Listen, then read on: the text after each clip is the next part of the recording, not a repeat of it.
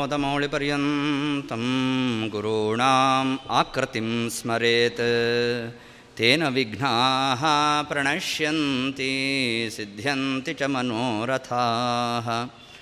न माधवसमो देवो न च मध्वसमो गुरुः। न तद्वाक्यसमं शास्त्रं न च तस्य समः पुमान्।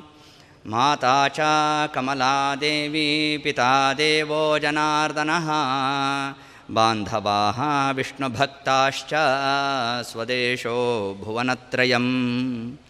प्रथमो हनुमान्नाम द्वितीयो भीम एव च। पूर्णप्रज्ञतृतीयस्तु भगवत्कार्यसाधकः। कंसध्वंसि पदां भोजा संसक्तो हंसपुङ्गवः ब्रह्मण्यगुरुराजाख्यो वर्तता मम मानसे। अर्थिकल्पितकल्पोऽयं प्रत्यर्थिगजकेसरी। व्यासतीर्थगुरुर्भूयाद् अस्मदिष्टार्थसिद्धये। कामधेनु यथा पूर्वं सर्वाभीष्टफलप्रदा। तथा कलो वादिराज श्रीपादो अभिष्टदः सतां भूतराज नमस्तुभ्यं वादिराजगुरोर्प्रियः। विद्राव सर्वबाधानः सदत्वं रक्षणं कुरु। पूज्याय राघवेन्द्राय सत्यधर्मरताय च भजतां कल्पवृक्षाय नमतां कामधेनवे। दुर्वादिध्वान्तरवये वैष्णव इन्दीवरेन्दवे श्रीराघवेन्द्रगुरवे नमो अत्यन्तदयालवे।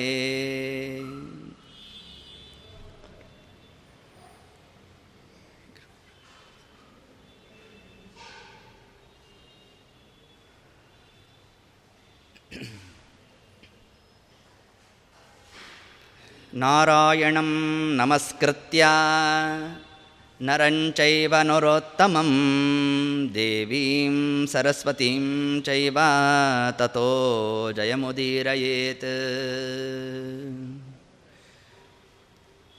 श्रीगुरुभ्यो नमः। हरिः ओम्।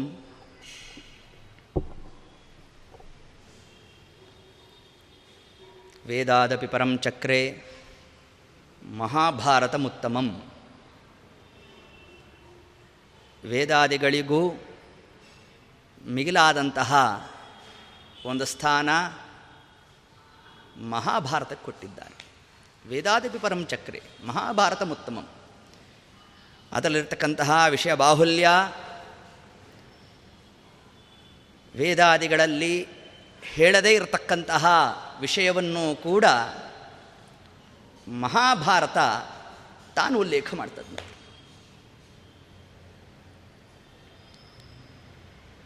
ಇಂತಹ ಮಹಾಭಾರತ.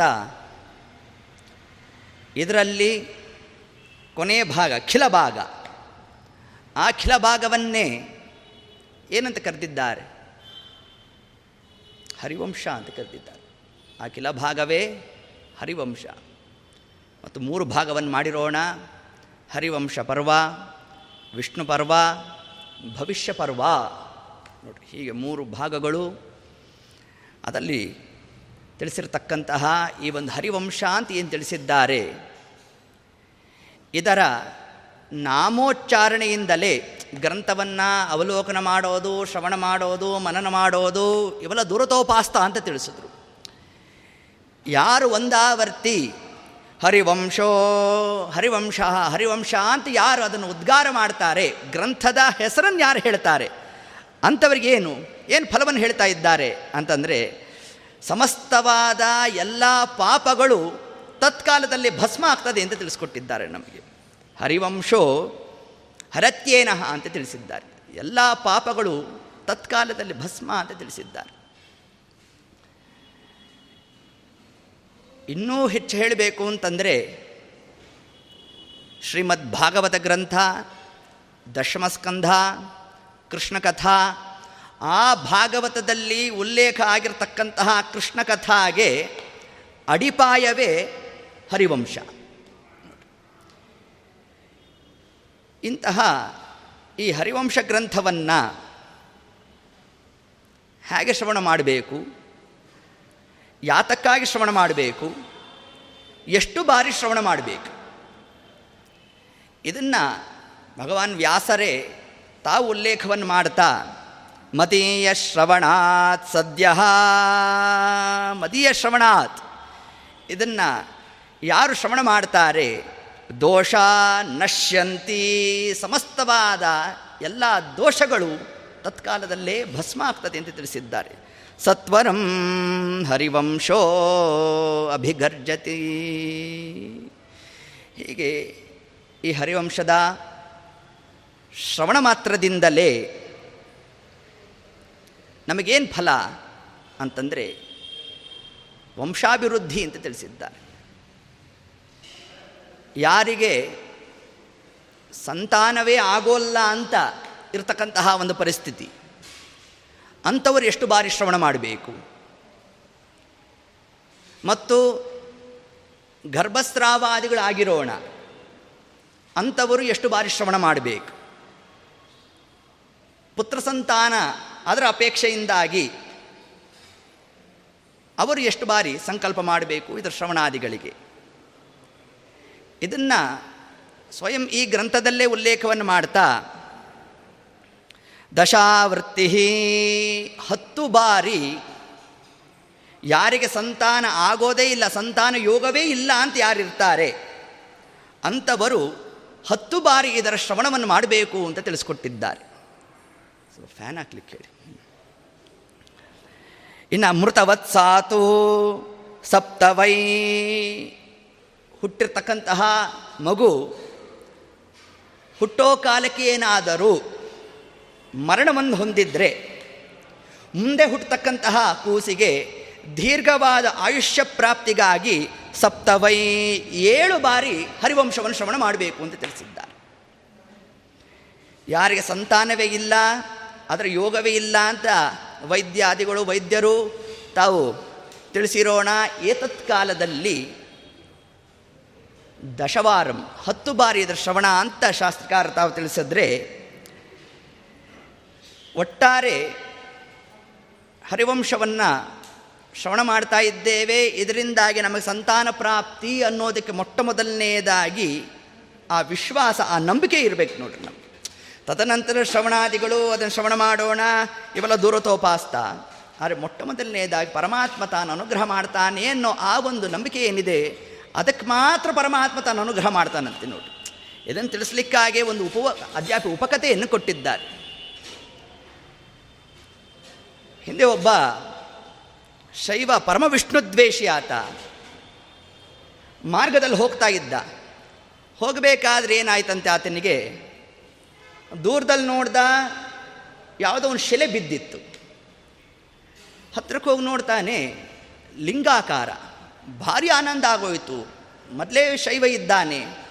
ಓಹೋ, ರುದ್ರದೇವರು ಅನುಗ್ರಹ ಮಾಡಿದ್ರು ಅಂತ ಆತ ತಾನು ಚಿಂತನೆಯನ್ನು ಮಾಡ್ತಾ, ಹತ್ರಕ್ಕೆ ಹೋಗಿ ನೋಡಿದ್ರೆ ಅದು ಶಂಕರನಾರಾಯಣ ಪ್ರತಿಮೆ. ಅರ್ಧ ಭಾಗ ವಿಷ್ಣು ಇದೆ, ಇನ್ನರ್ಧ ಭಾಗ ರುದ್ರದೇವರು ಇರೋಣ. ಆತ ಏನು ಮಾಡ್ದ? ಸ್ವಲ್ಪ ಜಿಜ್ಞಾಸೆಗೆ ಬಂದ್ಬಿಡ್ತು. ಅಲ್ಲ, ಇದು ರುದ್ರದೇವರಿದ್ದಾರೆ ಅಂತ ತಗೊಳ್ಳೋಣ ಅಂತಂದರೆ ಏನಾಯಿತು? ವಿಷ್ಣುನೂ ಇದ್ದಾನೆ. ಈಗ ನಾನು ಪೂಜೆ ಮಾಡಿದಾಗ ಏನಾಗ್ತದೆ ನಮಗೆ? ವಿಷ್ಣುಗೂ ಪೂಜೆ ಮಾಡ್ದಂತ ಆಗತ್ತೆ ಅಂತ ಏನು ಮಾಡ್ದೆ? ಹೊರಟೇ ಬಿಟ್ಟ ಮುಂದಕ್ಕೆ. ಹೊರಟಾಗ ಪುನಃ ಮನಸ್ಸಿಗೆ ಸ್ವಲ್ಪ ಕಸಿಮಿಸಿ ಆಯ್ತಂತೆ. ಅಲ್ಲ, ನಾನು ವಿಷ್ಣು ಇದ್ದಾನೆ ಅಂತ ಬಿಟ್ಟರೆ ಅಲ್ಲಿರ್ತಕ್ಕಂತಹ ಶಿವನಿಗೆ ನಾನು ದ್ರೋಹ ಮಾಡಿದಂತೆ ಆಗ್ತದೆ ಅಂತ ಮನಸ್ಸಿನಲ್ಲಿ ಚಿಂತನೆ ಮಾಡ್ದ. ಪುನಃ ಬಂದ ಪುನಃ ಬಂದ ಆತ ಏನು ಮಾಡಿದಂತೆ ಆ ಪ್ರತಿಮೆಯನ್ನು ತಗೊಂಡ. ಯಾವುದೋ ಶಿವಲಿಂಗ, ಅರ್ಥ ಶಂಕರನಾರಾಯಣ. ತಗೊಂಡಿದ್ದೆ ಆತ ಏನು ಮಾಡಿದ್ದಾನೆ, ಆ ವಿಷ್ಣು ಭಾಗವನ್ನು ಕಟ್, ಗಟ್ಟಿಯಾಗಿ ಒಂದು ಬಟ್ಟೆಯಲ್ಲಿ ಕಟ್ಟಿಬಿಟ್ಟ ಯಾವುದೇ ಕಾರಣಕ್ಕೂ ಕೂಡ ಒಂದು ಹನಿ ನೀರು ಕೂಡ, ಅಭಿಷೇಕದ ನೀರು ವಿಷ್ಣು ಕಡೆಗೆ ಹೋಗಬಾರ್ದು. ನೋಡಿ ಹಿಂಗೆ ಯೋಚನೆ ಮಾಡಿಬಿಟ್ಟ. ಗಟ್ಟಿಯಾಗಿ ಬಟ್ಟೆಯನ್ನು ಕಟ್ಟಿದ್ದಾನೆ. ಅದ್ಯಾಪಿ ರುದ್ರದೇವರು, ಅಭಿಷೇಕ ಪ್ರಿಯರು, ಹಿಂಗಿರಬೇಕಾದ್ರೆ ಭಾರಿ ರುದ್ರ ಚಮಕಾದಿಗಳನ್ನೆಲ್ಲ ಹೇಳಿದ್ದಾನೆ, ಅಭಿಷೇಕ ಮಾಡಿದ್ದಾನೆ. ಇಷ್ಟೆಲ್ಲ ಮುಗೀತು, ಮುಗಿದು ಆಗ ನಮಸ್ಕಾರ ಮಾಡ್ದ. ನಮಸ್ಕಾರ ಮಾಡಿದ್ರೆ ಮಗು ಅಂತ ಒಂದು ಶಬ್ದ ಬಂತು. ಆ ಶಬ್ದ ಬಂದಾಗ ತಲೆ ಎತ್ತು ನೋಡ್ತಾನೆ, ರುದ್ರದೇವರು ಬಂದಿದ್ದಾರೆ ಅಂತ ಆತ ಅರ್ಥ ಮಾಡ್ದ. ಯಾಕೆ ತಾನು ಪೂಜೆ ಮಾಡಿದ್ದಾರನ್ನ ರುದ್ರದೇವರನ್ನು ಕುರಿತು ಪೂಜೆ ಮಾಡಿದ್ದಾನೆ, ವಿಷ್ಣುನ ಕಟ್ಟು ಹಾಕ್ಬಿಟ್ಟಿದ್ದಾನೆ ತಲೆ ಎತ್ತಿ ನೋಡ್ದ ಶಂಖಚಕ್ರಧಾರಿ ಆಗಿರ್ತಕ್ಕಂತಹ ಪರಮಾತ್ಮನನ್ನು ಕಂಡುಬಿಟ್ಟ ಅಲ್ಲಿ ಕಂಡಾಗ ಆತನ ಗಾಬರಿ ಆಗೋಯ್ತು. ಓಹೋ, ನಾನೇನಾದರೂ ಆತುರದಲ್ಲಿ ರುದ್ರದೇವರನ್ನು ಕಟ್ಟಾಕಿ ವಿಷ್ಣುಗೇನಾದ್ರು ನಾನು ಅಭಿಷೇಕ ಮಾಡಿದ್ನೇನೋ ಅಂತ ಹಿಂಗೆ ಅರ್ಥ ಮಾಡಿಬಿಟ್ಟಂತೆ ನೋಡಿ ಹಿಂಗೆ ಅರ್ಥ ಮಾಡ್ದ, ಹೋಗಿ ಹತ್ತಿರದಲ್ಲಿ ನೋಡಿದ್ದಾನೆ. ಹಂಗೆ ನೋಡಿದಾಗ ಏನು, ಆತ ವಿಷ್ಣುಗೇನು ಅಭಿಷೇಕ ಮಾಡಿರಲಿಲ್ಲ. ಮಾಡಿದ್ದು ಅಭಿಷೇಕವನ್ನು ರುದ್ರದೇವರಿಗೇನೆ. ಆಗ ಧೈರ್ಯ ಆಯ್ತು ಆತನಿಗೆ. ಪರಮಾತ್ಮನನ್ನು ಅರ್ಥಾತ್ ವಿಷ್ಣುವನ್ನ ಪ್ರಶ್ನೆ ಮಾಡ್ದ. ನೀ ಯಾಕೆ ಬಂದೆ ಅಂತ ಕೇಳ್ದ. ನಾನೇ ನಿನ್ನ ಪೂಜೆ ಮಾಡಿಲ್ಲ ನಿನಗೆ ನೈವೇದ್ಯ ಮಾಡಿಲ್ಲ, ನಿನಗೆ ಅಭಿಷೇಕ ಮಾಡಿಲ್ಲ, ನಿನಗೆ ಅರ್ಚನೆ ಆದಿಗಳನ್ನು ಮಾಡಿಲ್ಲ. ಇಷ್ಟಾದರೂ ಕೂಡ ನೀನು ಯಾಕೆ ಬಂದೆ ಅಂತ ಹಿಂಗೊಂದು ಪ್ರಶ್ನೆ ಮಾಡಿದ್ರೆ, ಆಗ ಪರಮಾತ್ಮ ತಾನು ತಿಳಿಸ್ತಾ ಇದ್ದಾನೆ ನಿನ್ನ ಪೂಜೆ ಬೇಡ, ನಿನ್ನ ನೈವೇದ್ಯಾದಿಗಳು ಬೇಡ, ನಿನ್ನ ಅರ್ಚನೆ ಬೇಡ. ಆದರೆ ನಾನು ಅಲ್ಲಿದ್ದೇನೆ ಅನ್ನೋ ನಂಬಿಕೆ ಇದೆಯಲ್ಲ ನಿನಗೆ. ನಂಬಿಕೆಯಿಂದ ನಾನು ಕಟ್ಟಾಕದಿಯಲ್ಲಪ್ಪ ಅದೊಂದಕ್ಕೆ ನಾನು ಅನುಗ್ರಹ ಮಾಡಿದೆ ಎಂದು ಪರಮಾತ್ಮ. ಅಂದರೆ ಇದರ ಆಂತರ್ಯ, ಪರಮಾತ್ಮ ಕೇವಲ ನಾವು ಮಾಡಿರ್ತಕ್ಕಂತಹ ಆ ಒಂದು ವಿಶ್ವಾಸಕ್ಕೆ ಮಾತ್ರ ಪರಮಾತ್ಮ ತಾನು ಅನುಗ್ರಹ ಮಾಡ್ತಾನೆ ಅನ್ನೋ ಒಂದು ಸಿದ್ಧಾಂತವನ್ನೇ ಈ ಒಂದು ಉಪಕಥೆಯಿಂದ ನಮಗೇನು ತಿಳಿಸ್ಕೊಟ್ಟಿದ್ದಾರೆ. ಅದರಂತೆ ಈ ಹರಿವಂಶಕ್ಕೆ ನಾವು ಪ್ರವೇಶ ಮಾಡೋ ಕಾಲಕ್ಕೆ ಇದನ್ನು ಶ್ರವಣ ಮಾಡಿರ್ತಕ್ಕಂತಹ ಈ ಒಂದು ಪ್ರಸಂಗ ಏನಿದೆ? ನಮಗೆ ನಿಶ್ಚಿತವಾಗೂ ಕೂಡ ಸತ್ಸಂತಾನ ಪ್ರಾಪ್ತಿ ಅನ್ನೋ ಒಂದು ಆ ವಿಶ್ವಾಸದಿಂದಲೇ ನಾವು ಗ್ರಂಥದ ಪ್ರವೇಶವನ್ನು ಮಾಡಬೇಕು ಅನ್ನೋ ಒಂದು ವಿಷಯವನ್ನು ನಮಗೆ ತಿಳಿಸ್ತಾ, ದಶಾವೃತ್ತಿ ಹತ್ತು ಬಾರಿ ಯಾರು ಇದನ್ನು ಭಕ್ತಿ ಆದರಾದಿಗಳಿಂದ ಇದರ ಶ್ರವಣಾದಿಗಳನ್ನು ಮಾಡಿರ್ತಾರೆ ಅಂಥವರಿಗೆ ಯಾರ ಸಂತಾನವೇ ಇಲ್ಲ ಅನ್ನೋ ಆ ಒಂದು ಕ್ರಮ ಇದ್ದರೂ ಕೂಡ ಪರಮಾತ್ಮ ಅವರಿಗೆ ಸಂತಾನದ ಒಂದು ಯೋಗವನ್ನು ಅನುಗ್ರಹ ಮಾಡ್ತಾನೆ ಅಂತ ತಿಳಿಸ್ತಾ, ಮೃತವತ್ಸಾತು. ಅಲ್ಲಿ ಹೇಳಿದಂತೆ, ಹುಟ್ಟಿರ್ತಕ್ಕಂತಹ ಕೂಸು ಮರಣವನ್ನು ಹೊಂದಿದ್ದರೆ ಮುಂದಿನ ಕೂಸಿಗೆ, ಮುಂದೆ ಬರ್ತಕ್ಕಂತಹ ಆ ಮಗುವಿಗೆ ದೀರ್ಘವಾದ ಆಯುಷ್ಯ ಪ್ರಾಪ್ತಿಯಾಗಬೇಕಾದರೆ ಏಳು ಬಾರಿ ಇದರ ಶ್ರವಣವನ್ನು ಮಾಡಬೇಕು ಎಂದು ತಿಳಿಸ್ಕೊಟ್ಟಿದ್ದಾರೆ. ಪಂಚಾವೃತ್ತಿ ಸ್ರವದ್ಗರ್ಭ. ಇನ್ನು ಗರ್ಭಸ್ರಾವಾದಿಗಳೇನಾದರೂ ಆಯಿತು ಅಂತಂದರೆ, ಆಗ ಆ ಗರ್ಭಧಾರಣೆಗಾಗಿ ಐದು ಬಾರಿ ಹರಿವಂಶವನ್ನು ಶ್ರವಣ ಮಾಡಬೇಕು ಅಂತ ತಿಳಿಸಿದ್ದಾರೆ. ಗರ್ಭಧಾರಣೆ ಆಗೋಣ, ಯಾವುದೋ ಒಂದು ನಿಮಿತ್ತದಿಂದ ಗರ್ಭಸ್ರಾವ ಆಗ್ತಾ ಇರೋಣ. ಇಂತಹ ಪ್ರಸಂಗದಲ್ಲಿ ಪಂಚಾವೃತ್ತಿ ಐದು ಬಾರಿ ಈ ಹರಿವಂಶವನ್ನು ನಾವು ಶ್ರವಣ ಮಾಡಬೇಕು ಅಂತ ತಿಳಿಸ್ಕೊಟ್ಟಿರೋಣ. ಹಿಂಗೆ ಹೇಳ್ತಾ, ವಂದ್ಯ ಕಾಕವಂದ್ಯ ತ್ರಯಂ ತಥಾ. ಒಂದು ಬಾರಿ ಸಂತಾನ ಆಗಿ, ಇನ್ನೊಂದು ಬಾರಿ ಸಂತಾನ ಆಗಿಲ್ಲ ಅಂತಂದರೆ ಏತತ್ ಕಾಲಕ್ಕೆ ಮೂರು ಬಾರಿ ಈ ಹರಿವಂಶವನ್ನು ಶ್ರವಣ ಮಾಡಬೇಕು ಅನ್ನೋ ಒಂದು ಸಿದ್ಧಾಂತವನ್ನು ಕೂಡ ತಿಳಿಸ್ತಾ, ಹೀಗೆ ಒಟ್ಟಾರೆ ಈ ಹರಿವಂಶದ ಶ್ರವಣಾದಿಗಳಿಂದ ನಿಶ್ಚಿತವಾಗೂ ಕೂಡ ಸತ್ಸಂತಾನ ಪ್ರಾಪ್ತಿ ಅನ್ನೋ ಒಂದು ಮಾತನ್ನು ಕೂಡ ನಮ್ಮ ಶಾಸ್ತ್ರಕಾರ ತಾವೇನಿಲ್ಲಿ ತಿಳಿಸ್ತಾ, ಇನ್ನು ಬರ್ತಕ್ಕಂತಹ ಒಂದು ಮುಖ್ಯವಾದ ಒಂದು ಪ್ರಶ್ನೆ ಏನು ನಮಗೆ? ವೇದವ್ಯಾಸ ದೇವರು ತಮ್ಮ ಈ ಗ್ರಂಥಕ್ಕೆ, ಈ ಭಾಗಕ್ಕೆ, ಮಹಾಭಾರತದ ಖಿಲ ಭಾಗವನ್ನು ಹರಿವಂಶ ಅಂತಲೇ ಯಾಕೆ ಇದಕ್ಕೆ ಹೆಸರು ಕೊಟ್ಟರು ಇಡೀ ಗ್ರಂಥ ಅವಲೋಕನ ಮಾಡಿದ್ರೆ ಸಮಗ್ರವಾಗಿ ಕೃಷ್ಣ ಚರಿತ್ರಾದಿಗಳನ್ನೆಲ್ಲ ಇದರ ಉಲ್ಲೇಖ ಮಾಡಿರೋಣ. ಹಾಗಾದರೆ ಈ ಗ್ರಂಥಕ್ಕೆ ಹೆಸರು ಏನಂತ ಕೊಡಬೇಕಿತ್ತು? ಕೃಷ್ಣವಂಶ ಅಂತಾದರೂ ಹೇಳಬೇಕಿತ್ತು.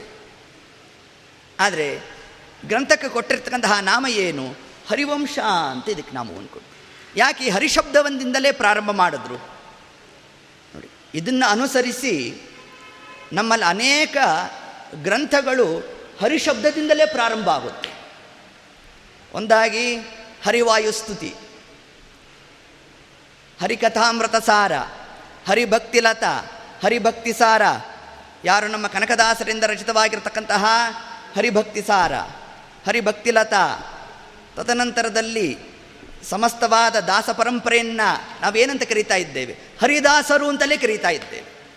ಆದರೆ ದಾಸ ಸಾಹಿತ್ಯವನ್ನು ಅವಲೋಕನ ಮಾಡಿದರೆ ಕೃಷ್ಣ ಕಥಾನೇ ಹೇಳಿರೋದಲ್ಲಿ ಕೃಷ್ಣದಾಸರು ಶಬ್ದ ಪ್ರಯೋಗ ಆಗಲಿಲ್ಲ. ಆದರೆ ನಾವು ಪ್ರಯೋಗ ಮಾಡಿದ್ದೇನಂತ? ಹರಿದಾಸರು. ಯಾಕೆ ಈ ಹರಿ ಪ್ರಯೋಗ ಮಾಡಿದ್ರು? ಏನು ಹರಿ ಶಬ್ದ ಅರ್ಥ? ಅಂತಂದರೆ, ಅದಕ್ಕೆ ತಿಳಿಸ್ತಾ ಇದ್ದಾರೆ ನಮ್ಮ ಶಾಸ್ತ್ರಕಾರರು, ಹರಿ ಅಂತಂದರೆ ನಮ್ಮ ಬಿಂಬರೂಪಿಯಾದ ಪರಮಾತ್ಮನನ್ನು ಶಾಸ್ತ್ರಕಾರರು ಕರೆದದ್ದೇ ಹರಿಶಬ್ದದಿಂದ. ಇದನ್ನೇ ವ್ಯಾಸರಾಜರು ಒಂದು ದೇವರ ನಾಮದಲ್ಲಿ ಉಲ್ಲೇಖ ಮಾಡ್ತಾರೆ ಇದನ್ನು. ಅಂತರಂಗದಲ್ಲಿ ಹರಿಯ ಕಾಣದವ ಹುಟ್ಟು ಕುರುಡನೋ. ಅಂತರಂಗದಲ್ಲಿ ಹರಿಯ ಕಾಣದವ. ಅಂದರೆ ನಮ್ಮ ಅಂತರಂಗದಲ್ಲಿರ್ತಕ್ಕಂತಹ ಭಗವದ್ ರೂಪದ ಹೆಸರನ್ನು ಏನಂತ ಶಾಸ್ತ್ರಕಾರ ಕರೆದಿದ್ದು, ಏನಂತ ಸಂಬೋಧನೆ ಮಾಡಿದ್ದಾರೆ ಅಂತಂದರೆ ಹರಿ ಅನ್ನೋ ಶಬ್ದದಿಂದಲೇ ಕರೆದಿದ್ದಾರೆ. ತನ್ನಿಮಿತ್ತ ಯಾವ ಗ್ರಂಥವನ್ನು ನಾವು ಶ್ರವಣ ಮಾಡಿದ್ರೆ ಕೇವಲ ಲೌಕಿಕ ಫಲವಾದ ಸಂತಾನ ಪ್ರಾಪ್ತಿಗಾಗಿ ಅಷ್ಟೇ ಇದರ ಶ್ರವಣ ಮಾಡೋದಲ್ಲ, ಮುಖ್ಯ ಫಲವಾಗಿರ್ತಕ್ಕಂತಹ ಅಪರೋಕ್ಷ ಜ್ಞಾನಕ್ಕಾಗೂ ಈ ಗ್ರಂಥವನ್ನು ನಾವು ಅವಲೋಕನ ಮಾಡಬೇಕು ಅನ್ನೋ ಆ ಒಂದು ಆಂತರ್ಯದಿಂದ ವೇದವ್ಯಾಸ ದೇವರು ತಮ್ಮ ಈ ಗ್ರಂಥವನ್ನು ಏನಂತ ಕರೆದಿದ್ದಾರೆ? ಹರಿ ಶಬ್ದದಿಂದಲೇ ಕರೆದಿದ್ದಾರೆ. ಹರಿ ಅನ್ನೋ ಶಬ್ದಾರ್ಥ ನಮಗೆ ಹೇಳ್ತಾ, ಹರತಿ ಸಂಹರತಿ ಇತಿ ಹರಿಹಿ. ಹರಿ ಅಂತಂದರೆ ನಮ್ಮ ಎಲ್ಲ ಪಾಪಗಳು ತತ್ಕಾಲದಲ್ಲೇ ಭಸ್ಮ ಆಗ್ತದೆ ಎಂದು ತಿಳಿಸಿದ್ದಾರೆ. ಹರಿಹರಿ ಎಂದೋದರೋ ಹತ್ತಿದ ಪಾಪಗಳಿಗೆ ಬೆದರೋ. ದಾಸರಾಯರು ಇದೇ ಶಬ್ದವನ್ನು ಹಿಡಿದ್ಬಿಟ್ರು ನೋಡಿ. ಹರಿಹರಿ ಅಂದ್ ಒದರೋ ಏನು ಅರ್ಥಾನುಸಂಧಾನ ಮಾಡಬೇಕು? ಹರತಿ, ಸಂಹರತಿ, ಹಿಂಗೆ ಅರ್ಥ ಮಾಡಿ ಪರಮಾತ್ಮ ನಾಮವನ್ನು ಹೇಳಬೇಕೇ. ಅವಲ್ಲ ದುರ್ತೋಪಾಸ್ತ ಅಂತಂದರು. ಮೊಟ್ಟ ಮೊದಲನೇದಾಗಿ ಹರಿಹರಿ ಎಂದು ಒದರೋ, ಕೂತಾಗ ನಿಂತಾಗ ಹರಿನಾಮ ಸ್ಮರಣೆ ಮಾಡಿದ್ದೇವೆ ಅಂತಂದರೆ ಅದಕ್ಕೂ ಫಲ ಉಂಟು ಅಂತ ತಿಳಿಸಿದ್ದಾರೆ. ಹತ್ತಿದ ಪಾಪಗಳಿಗೆ ಬೆದರು. ನಮ್ಮಲ್ಲಿರ್ತಕ್ಕಂಥ ಎಲ್ಲ ಪಾಪಗಳು ತತ್ಕಾಲದಲ್ಲೇ ಭಸ್ಮ ಆಗಬೇಕಾದರೆ ಅದಕ್ಕಿರ್ತಕ್ಕಂಥ ಉಪಾಯ ಯಾವುದದು ಅಂತಂದರೆ ಪರಮಾತ್ಮನನ್ನು ಹರಿ ಅಂತ ಯಾರು ಉಪಾಸನೆ ಮಾಡ್ತಾರೆ ಅಂಥವರಿಗೆ ಏತತ್ಕಾಲದಲ್ಲಿ ಅವರಲ್ಲಿ ಜನ್ಮ ಜನ್ಮದಲ್ಲಿ ಜನಿತವಾಗಿರ್ತಕ್ಕಂತಹ ಎಲ್ಲ ಪಾಪಗಳು ಕೂಡ ತತ್ಕಾಲದಲ್ಲಿ ಪರಮಾತ್ಮ ತಾನದನ್ನು ಭಸ್ಮ ಮಾಡ್ತಾನೆ ಅನ್ನೋ ಒಂದು ಸಿದ್ಧಾಂತವನ್ನು ಕೂಡ ಇಲ್ಲಿ ತಿಳಿಸಲೋ ಸುಗ ವೇದವ್ಯಾಸ ದೇವರು ತಮ್ಮ ಈ ಗ್ರಂಥದ ಈ ಒಂದು ನಾಮವನ್ನು ಏನು ಕೊಟ್ಟಿದ್ದಾರೆ ಅದರಲ್ಲಿ ಹರಿ ಶಬ್ದಾರ್ಥ ನಮ್ಮ ಬಿಂಬರೂಪ, ಬಿಂಬರೂಪಿಯಾದ ಪರಮಾತ್ಮನನ್ನು ಹರಿಯಂತಲೇ ಕರೆದಿದ್ದಾರೆ. ತನ್ನಿಮಿತ್ತ ಈ ಗ್ರಂಥವನ್ನು ಹರಿ ವಂಶ ಅಂತ ಕರಿತಿದ್ದಾರೆ ಇನ್ನು ವಂಶ ಅಂದರೆ ಏನು? ವಂಶ ಅಂದರೆ ನಮ್ಮಲ್ಲೆಲ್ಲ ಗೊತ್ತಲ್ಲ. ವಂಶವೃಕ್ಷ ಅಂತ ಏನು ಬಂದಿದೆ? ತಾತ, ಮುತ್ತಾತ ಅವ್ರ ಹೆಸರು ತಗೊಂಡು ಇದನ್ನು ವಂಶಾವಳಿ ಅಂತ ಹಿಂಗೆ ನಾವು ಅರ್ಥ ಮಾಡಿದ್ರೆ ಇದು ಆ ಯಾರು ಪರಮಾತ್ಮನನ್ನು ಹರಿಯಂತ ಉಪಾಸನೆ ಮಾಡ್ತಾರೆ, ಅವ್ರಿಗೇನು ಫಲ? ವಂಶ ಅದೇ ಫಲ ಅಂತಂದು ಏನು ವಂಶ ಅಂತಂದರೆ ಅಲ್ಲಿ ಮೂರು ಅಕ್ಷರಗಳು ಇದೆ ನೋಡಿ ವಕಾರ, ಒಂದು ಶೂನ್ಯವಾಗಿರ್ತಕ್ಕಂಥ ಒಂದು ಪದ, ತದನಂತರದಲ್ಲಿ ಶಕಾರ. ವಾ ಅಂದರೆ ಏನು? ಅಂದರೆ ವಾ ಅಂದರೆ ಜ್ಞಾನ ಅಂತ ಅರ್ಥ. ವಾತಿ, ಜಾನಾತೀತಿ, ಸರ್ವಜ್ಞ. ವಾ ಅಂದರೆ ಜ್ಞಾನ. ಇನ್ನು ಶಕಾರ, ವಂಶ ಶಾಂದ್ರೇನು ಸುಖ ಅಂತ ಅರ್ಥ. ಶನ್ನೋ ಮಿತ್ರ ಶಂ ವರುಣ, ಶನ್ನೋ ಭವತ್ವರ್ಯಮ, ಶನ್ನ ಇಂದ್ರ ಬೃಹಸ್ಪತಿ. ಇಲ್ಲಿ ಶಂ ಶಂ ಶಂ ಶಂ ಶಬ್ದವನ್ನು ಪ್ರಯೋಗ ಮಾಡಿದ್ದಾರೆ. ಏನು ಶಕಾರ, ಏನು ಶ ಅರ್ಥ, ನಮಗೇನು ಅದ್ಯಾಪಿ ತಿಳಿಸ್ತಾ ಇದೆ ಅದು? ಶ ಅಂದರೆ ಸುಖ ಅಂತ ಅರ್ಥ. ವಾ ಅಂದರೆ ಜ್ಞಾನ. ಯಾರು ನಮಗೆ ಜ್ಞಾನ ಮತ್ತು ಸುಖವನ್ನು ಕೊಡ್ತಾ ಇದ್ದಾನೋ ಅವನ ಕಥಾ. ಮಧ್ಯದ ಸೊನ್ನೆ ಇದೆಯಲ್ಲ? ವಂಶ. ಆ ಸೊನ್ನೆ ಏನನ್ನು ಹೇಳುತ್ತೆ? ಸೊನ್ನೆ ಪೂರ್ಣದ ಜ್ಯೋತಕ ನೋಡಿ, ಸೊನ್ನೆ ಬರಿಬೇಕಾದರೆ ಎಲ್ಲಿಂದ ಪ್ರಾರಂಭ ಮಾಡಿದ್ದೀರೋ ಅಲ್ಲೇ ಹೋಗಿ ನಿಲ್ಲಿಸ್ಬೇಕು. ಅಂದರೆ ಇದರ ಆಂತರ್ಯ ಪೂರ್ಣವಾದ ಜ್ಞಾನ, ಪೂರ್ಣವಾದ ಸುಖ. ವಂ ಶ, ವಾ ಅಂದರೆ ಜ್ಞಾನ. ಆ ಜ್ಞಾನ ಎಂತಹ ಜ್ಞಾನ? ಪೂರ್ಣವಾದ ಜ್ಞಾನ. ಇನ್ನು ಸುಖ, ಎಂತಹ ಸುಖ? ಕುಂದಿಲ್ಲ ದಾನಂದ ಸಂದೋಹ ಉಣಿಸುವ. ಆ ಸುಖಕ್ಕೆ ಅಡೆತಡೆನೇ ಇರಬಾರ್ದು. ಅಂತಹ ಸುಖ. ಅರ್ಥಾತ್ ಪೂರ್ಣವಾದ ಜ್ಞಾನಂದ, ಜ್ಞಾನ, ಪೂರ್ಣವಾದ ಆನಂದ, ಇವೆರಡು ಪ್ರಾಪ್ತಿಯಾಗೋದು ಯಾವುದರಿಂದ? ಕೇವಲ ಮೋಕ್ಷಾವಸ್ಥೆಯಲ್ಲಿ. ಅರ್ಥಾತ್ ಯಾರು ಪರಮಾತ್ಮನನ್ನು ಹರಿ ಉಪಾಸನೆ ಮಾಡ್ತಾರೋ ಅವರಿಗೆ ಮೋಕ್ಷ ಪ್ರಾಪ್ತಿ ಅನ್ನೋ ಅರ್ಥದಲ್ಲೂ ಕೂಡ ಈ ಗ್ರಂಥದ ನಾಮವನ್ನು ಹರಿ ವಂಶ. ನೋಡಿ. ಹರಿ ಅಂದರೆ ಬಿಂಬಾಪರೋಕ್ಷ ಹರಿಶಬ್ದದಿಂದ ನಮ್ಮ ಬಿಂಬರೂಪಿಯಾದ ಪರಮಾತ್ಮ. ಅವನ ಅಪರೋಕ್ಷ ಆದಾಗ ವಂಶ ಶಬ್ದದಿಂದ ನಮಗೇನು ಅರ್ಥ ಕೊಡ್ತಾ ಇದ್ದಾರೆ? ನಮಗೆ ಮೋಕ್ಷ ಪ್ರಾಪ್ತಿ. ಒಂದು ಬಿಂಬಾಪರೋಕ್ಷ ಇನ್ನೊಂದು ಮೋಕ್ಷ. ಹೀಗೆ ಜ್ಞಾನ, ಆನಂದ. ಇವೆರಡೂ ಪ್ರಾಪ್ತಿ ಆಗೋದು ಯಾವುದರಿಂದ ಯಾರು ಈ ಗ್ರಂಥವನ್ನು ಶ್ರವಣ ಮಾಡ್ತಾರೋ ಅಂಥವರಿಗೆ ಮುಖ್ಯವಾದ ಫಲ ಯಾವುದು ಅಂತಂದರೆ ಅವರಿಗೆ ಮೋಕ್ಷ ಪ್ರಾಪ್ತಿ ಅನ್ನೋ ಒಂದು ಫಲವನ್ನು ಕೂಡ ಈ ಗ್ರಂಥದ ನಾಮದಲ್ಲೇ ನಮಗೇನು ಉಲ್ಲೇಖ ಮಾಡ್ತಾ, ಇನ್ನು ಪ್ರಸ್ತುತ ನಮ್ಮ ವಂಶ, ಅರ್ಥಾತ್ ನಮ್ಮ ಸಂತಾನ ಹೇಗಿರಬೇಕು? ಏನೋ ಮಕ್ಕಳು ಹುಟ್ಟಿದ್ದಾರೆ. ಅದನ್ನು ಸಂತಾನ ಅಂತ ಹೇಳಲಿಕ್ಕಾಗೋಲ್ಲ ನೋಡಿ, ಮಗ ಹುಟ್ಟಿದ್ದಾನೆ ಅಂದ ಮಾತ್ರಕ್ಕೆ ನಮ್ಮನ್ನು ನರಕದಿಂದ ದಾಟಿಸ್ತಾನೆ ಅಂತ ಹಂಗೇನು ಅರ್ಥ ಇಲ್ಲ. ಕರ್ಕೊಂಡು ನಮ್ಮನ್ನು ಅದ್ಯಾಪಿ ನರಕಕ್ಕೂ ಎಳಿಬೋದು. ಹುಟ್ಟತಕ್ಕಂತಹ ಸಂತಾನ ಹೇಗಿರಬೇಕು. ಅದು ಸತ್ಸಂತಾನ ಆಗಿರಬೇಕು. ಅದು ಸತ್ಸಂತಾನ ಆಗಬೇಕಾದರೆ ನಾವು ಈ ಹರಿವಂಶವನ್ನು ಶ್ರವಣ ಮಾಡಬೇಕು ಅಂತ ತಿಳಿಸಿದ್ದಾರೆ. ತನ್ನಿಮಿತ್ತಲೇ ಅಲ್ಲಿ ವಂಶ ಶಬ್ದವನ್ನು ಏನು ಪ್ರಯೋಗ ಮಾಡಿದ್ದಾರೆ? ಈಗ ಒಂದು ಕ್ರಮದಲ್ಲಿ ವಂಶ ಅಂದರೆ ಜ್ಞಾನ, ಆನಂದ ಅಂತ ಒಂದು ಅರ್ಥವನ್ನು ಮಾಡಿದ್ರೆ ಇನ್ನೊಂದು ವಂಶ ಶಬ್ದ ಅರ್ಥ ಬಿದುರು. ಬಿದಿರಿಗೆ ವಂಶ ಅಂತ ಕರೆದಿದ್ದಾರೆ. ಬಿದುರು ಹೇಗೆ ಎತ್ತರವಾಗಿ ಬೆಳೆದಿದೆಯೋ ಅದರಂತೆ ನಮ್ಮ ವಂಶವೂ ಕೂಡ ಅಭಿವೃದ್ಧಿಯನ್ನು ಹೊಂದಬೇಕು ಅನ್ನೋ ಧಾಟಿಯಲ್ಲೂ ಕೂಡ ಇಲ್ಲಿ ವಂಶ ಶಬ್ದವನ್ನು ಪ್ರಯೋಗ ಮಾಡಿದ್ದಾರೆ. ಇಷ್ಟೇ ಅರ್ಥ ಅಲ್ಲ?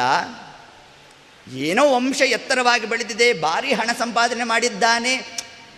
ಇದರಿಂದಲೇ ಪುರುಷಾರ್ಥ ಅಲ್ಲ ಅಂತ ತಿಳಿಸಿದ್ರು. ವಂಶ ಅಂದರೆ ಬಿದಿರು. ಬಿದಿರಿನಿಂದಲೇ ನಿರ್ಮಾಣ ಆಗೋದು ಯಾವುದು? ಕೊಳಲು. ಕೊಳಲು ಯಾರ ಕೈಗೆ ಸೇರಿತು ಪರಮಾತ್ಮನ ಕೈಯನ್ನು ಸೇರಿತು ಅರ್ಥಾತ್ ನಮ್ಮ ವಂಶವೂ ಕೂಡ ಪರಮಾತ್ಮನ ಬಳಿಗೆ ಸೇರಬೇಕಾದ್ರೆ ಅವನ ಸೇವೆಯನ್ನು ಮಾಡಬೇಕಾದ್ರೆ ಏನೂ ಸಾಧನವ ಮಾಡಿ ಕೊಳಲು ಕೃಷ್ಣನ ಕರವ ಸೇರಿತೋ ಅಂತ ದಾಸರಾರು ಏನು ಶಬ್ದ ಪ್ರಯೋಗ ಮಾಡಿದ್ದಾರೆ. ಏನು ಸಾಧನವ ಮಾಡಿ. ಪರಮಾತ್ಮನ ಕರಸ್ಪರ್ಶ ಆಗಬೇಕಾದರೆ ಆ ಕೊಳಲು, ಅರ್ಥಾತ್ ಆ ಬಿದುರು ಏನು ಸಾಧನೆ ಮಾಡಿದೆಯೋ, ಅದರಂತೆ ನಮ್ಮ ವಂಶವೂ ಕೂಡ ಪರಮಾತ್ಮನ ಸೇವೆಯನ್ನು ಮಾಡುವ ಆ ಹಂತಕ್ಕೆ ತಲುಪಬೇಕಾದರೆ ಅದಕ್ಕಿರ್ತಕ್ಕಂತಹ ಒಂದು ಉಪಾಯ ಯಾವುದುದು ಅಂತಂದರೆ ಈ ಗ್ರಂಥವನ್ನು ಯಾರು ಶ್ರವಣ ಮಾಡ್ತಾರೆ, ಅವರ ವಂಶದಲ್ಲಿ ಬಂದಿರತಕ್ಕಂಥವರು ಎಲ್ಲರೂ ಕೂಡ ಪರಮಾತ್ಮನ ಸೇವಕರಾಗ್ತಾರೆ ಅನ್ನೋ ಒಂದು ಆಂತರ್ಯದಿಂದಲೂ ಕೂಡ ಈ ಗ್ರಂಥಕ್ಕೆ ಕೊಟ್ಟಿರ್ತಕ್ಕಂತಹ ನಾಮ ಹರಿವಂಶ. ಇದು ಸಾರ್ಥಕ ನಾಮವನ್ನೇ ನಮ್ಮ ಶಾಸ್ತ್ರಕಾರ ತಾವೇನಿಲ್ಲಿ ತಿಳಿಸಿದ್ದಾರೆ. ಇನ್ನೂ ಸ್ವಲ್ಪ ಇದನ್ನು ವಿಸ್ತಾರ ಮಾಡಬೇಕು ಅಂತಂದರೆ ಕೃಷ್ಣನ ಆ ಕೊಳಲೇನಿದೆ, ಆ ಕೊಳಲಿನಂತೆ ನಾವಿರಬೇಕಂತೆ ಅದಕ್ಕೆ ಇಲ್ಲಿ ವಂಶ ಶಬ್ದವನ್ನು ಪ್ರಯೋಗ ಮಾಡಿದ್ದಾರೆ. ಆ ಕೊಳಲಲ್ಲಿ ಎಷ್ಟು ರಂಧ್ರಗಳು ಇರುತ್ತೆ ಸಾಮಾನ್ಯವಾಗಿ. ಆರು ರಂಧ್ರಗಳು ಇರುತ್ತಂತೆ ನೋಡಿ. ಆ ಕೊಳಲಲ್ಲಿ ಇಂಪಾದ ನಾದ ಬರಬೇಕಾದರೆ ಆ ರಂಧ್ರವನ್ನು ಮುಚ್ಚಬೇಕು. ಮುಚ್ಚಿದಾಗ ಇಂಪಾದ ನಾದ ಬಂತು. ಹೌದಾ? ಈಗ ಈ ನಮ್ಮ ದೇಹವೇ ಒಂದು ಕೊಳಲು ಅಂತ ಅರ್ಥ ಮಾಡಿ. ಅರ್ಥಾತ್ ವಂಶ, ಬಿದುರು. ಈ ಬಿದುರು ಕೃಷ್ಣನ ಕೈಯನ್ನು ಸೇರಬೇಕು. ಸೇರಿದಾಗ ಆ ಕೊಳಲಲ್ಲಿ ಹೇಗೆ ಆರು ರಂಧ್ರಗಳು ಉಂಟೋ, ನಮ್ಮಲ್ಲೂ ಆರು ದೋಷಗಳು ಉಂಟು. ಯಾವುದು? ಆರು ದೋಷಗಳು. ಕಾಮ, ಕ್ರೋಧ, ಲೋಭ, ಮದ, ಮಾತ್ಸರ್ಯಾದಿಗಳು. ಈ ಆರು ದೋಷಗಳನ್ನು ಪರಮಾತ್ಮ ತಾನೇ ಇದನ್ನು ಅದ್ಯಾಪಿ ನಿರ್ವಹಣೆ ಮಾಡಬೇಕೇ ಹೊರತಾಗಿ ಬೇರೆ ಮಿಕ್ಕವರು ಯಾರೂ ಕೂಡ ಈ ದೋಷವನ್ನು ತೆಗಲಿಕ್ಕೆ ಶಕ್ಯರಲ್ಲ. ಇದನ್ನೇ ದಾಸರಾರು ಒಂದು ಕಡೆ ತಿಳಿಸಿದ್ದಾರೆ ನಮಗೆ. ಆರು ತೆರೆಯ ನೋಡಂಬಿಗ, ಅದು ಮೀರಿ ಬರುತ್ತಲಿದೆ ಅಂಬಿಗ ಆರಿಂದಲಾಗದು ಅಂಬಿಗ, ಅದ ನಿವಾರಿಸಿ ದಾಟಿ ಸಂಬಿಗ. ಆರು ತೆರೆಗಳ ನೋಡಂಬಿಗ. ಯಾವುದು? ಆರು ತೆರೆಗಳು. ಈ ಕಾಮಕ್ರೋಧಾದಿಗಳೇ ನಮ್ಮ ಜೀವನದಲ್ಲಿ ಬರ್ತಕ್ಕಂಥ ಒಂದೊಂದು ತೆರೆಗಳು. ಇದರಿಂದ ನಾವು ಪಾರಾಗಬೇಕಾದರೆ ಪರಮಾತ್ಮನ ಆ ಸೇವೆಯನ್ನೇ ನಾವು ಮಾಡಬೇಕು. ಹಾಗಾದರೆ ಆ ಸೇವೆ ಮಾಡಬೇಕಾದ್ರೆ ಅಂತಹ ಜ್ಞಾನ ನಮ್ಮಲ್ಲಿ ಬರಬೇಕಾದ್ರೆ ಅದಕ್ಕಿರ್ತಕ್ಕಂಥ ಏಕೈಕ ಉಪಾಯ ಯಾವುದದು? ಅಂತಂದರೆ ಈ ಹರಿವಂಶವನ್ನು ಯಾರು ಈ ಒಂದು ಅನುಸಂಧಾನದಿಂದ ಇದರ ಶ್ರವಣಾದಿಗಳನ್ನು ಮಾಡಿರ್ತಾರೆ, ಅಂಥವರಿಗೆ ನಿಶ್ಚಿತವಾಗೂ ಕೂಡ ಪರಮಾತ್ಮ ತಾನು ಅನುಗ್ರಹವನ್ನು ಮಾಡ್ತಾನೆ ಅನ್ನೋ ಒಂದು ಸಿದ್ಧಾಂತವನ್ನೇ ನಮಗಿಲ್ಲಿ ವಿಶೇಷತಃ ತಿಳಿಸ್ತಾ, ಇನ್ನು ಆ ಗ್ರಂಥವನ್ನು ನಾವು ಪ್ರವೇಶ ಮಾಡ್ತಕ್ಕಂತಹ ಕಾಲಕ್ಕೆ ನಾನಾ ಪ್ರಕಾರವಾಗಿರ್ತಕ್ಕಂತಹ ಅನೇಕ ಉಪಕಥೆಗಳನ್ನು ಇದರಲ್ಲಿ ವೇದವ್ಯಾಸ ದೇವರು ತಾವು ಉಲ್ಲೇಖವನ್ನು ಮಾಡ್ತಾ, ಒಂದೊಂದು ಕಥಾಭಾಗದಿಂದ ಒಂದೊಂದು ವಿಧವಾದ ತತ್ವದ ಚಿಂತನೆಯನ್ನು ಕೊಟ್ಟಿದ್ದಾರೆ ಇದರಲ್ಲಿ ನಮಗೆ. ಇದ ಮೊದಲಿಗೆ ಪ್ರಾರಂಭ ಆಗ್ತಕ್ಕಂತಹ ಒಂದು ಕಥಾಭಾಗವೇ ಕಶ್ಯಪರು ಮತ್ತು ದಿತಿದೇವಿ.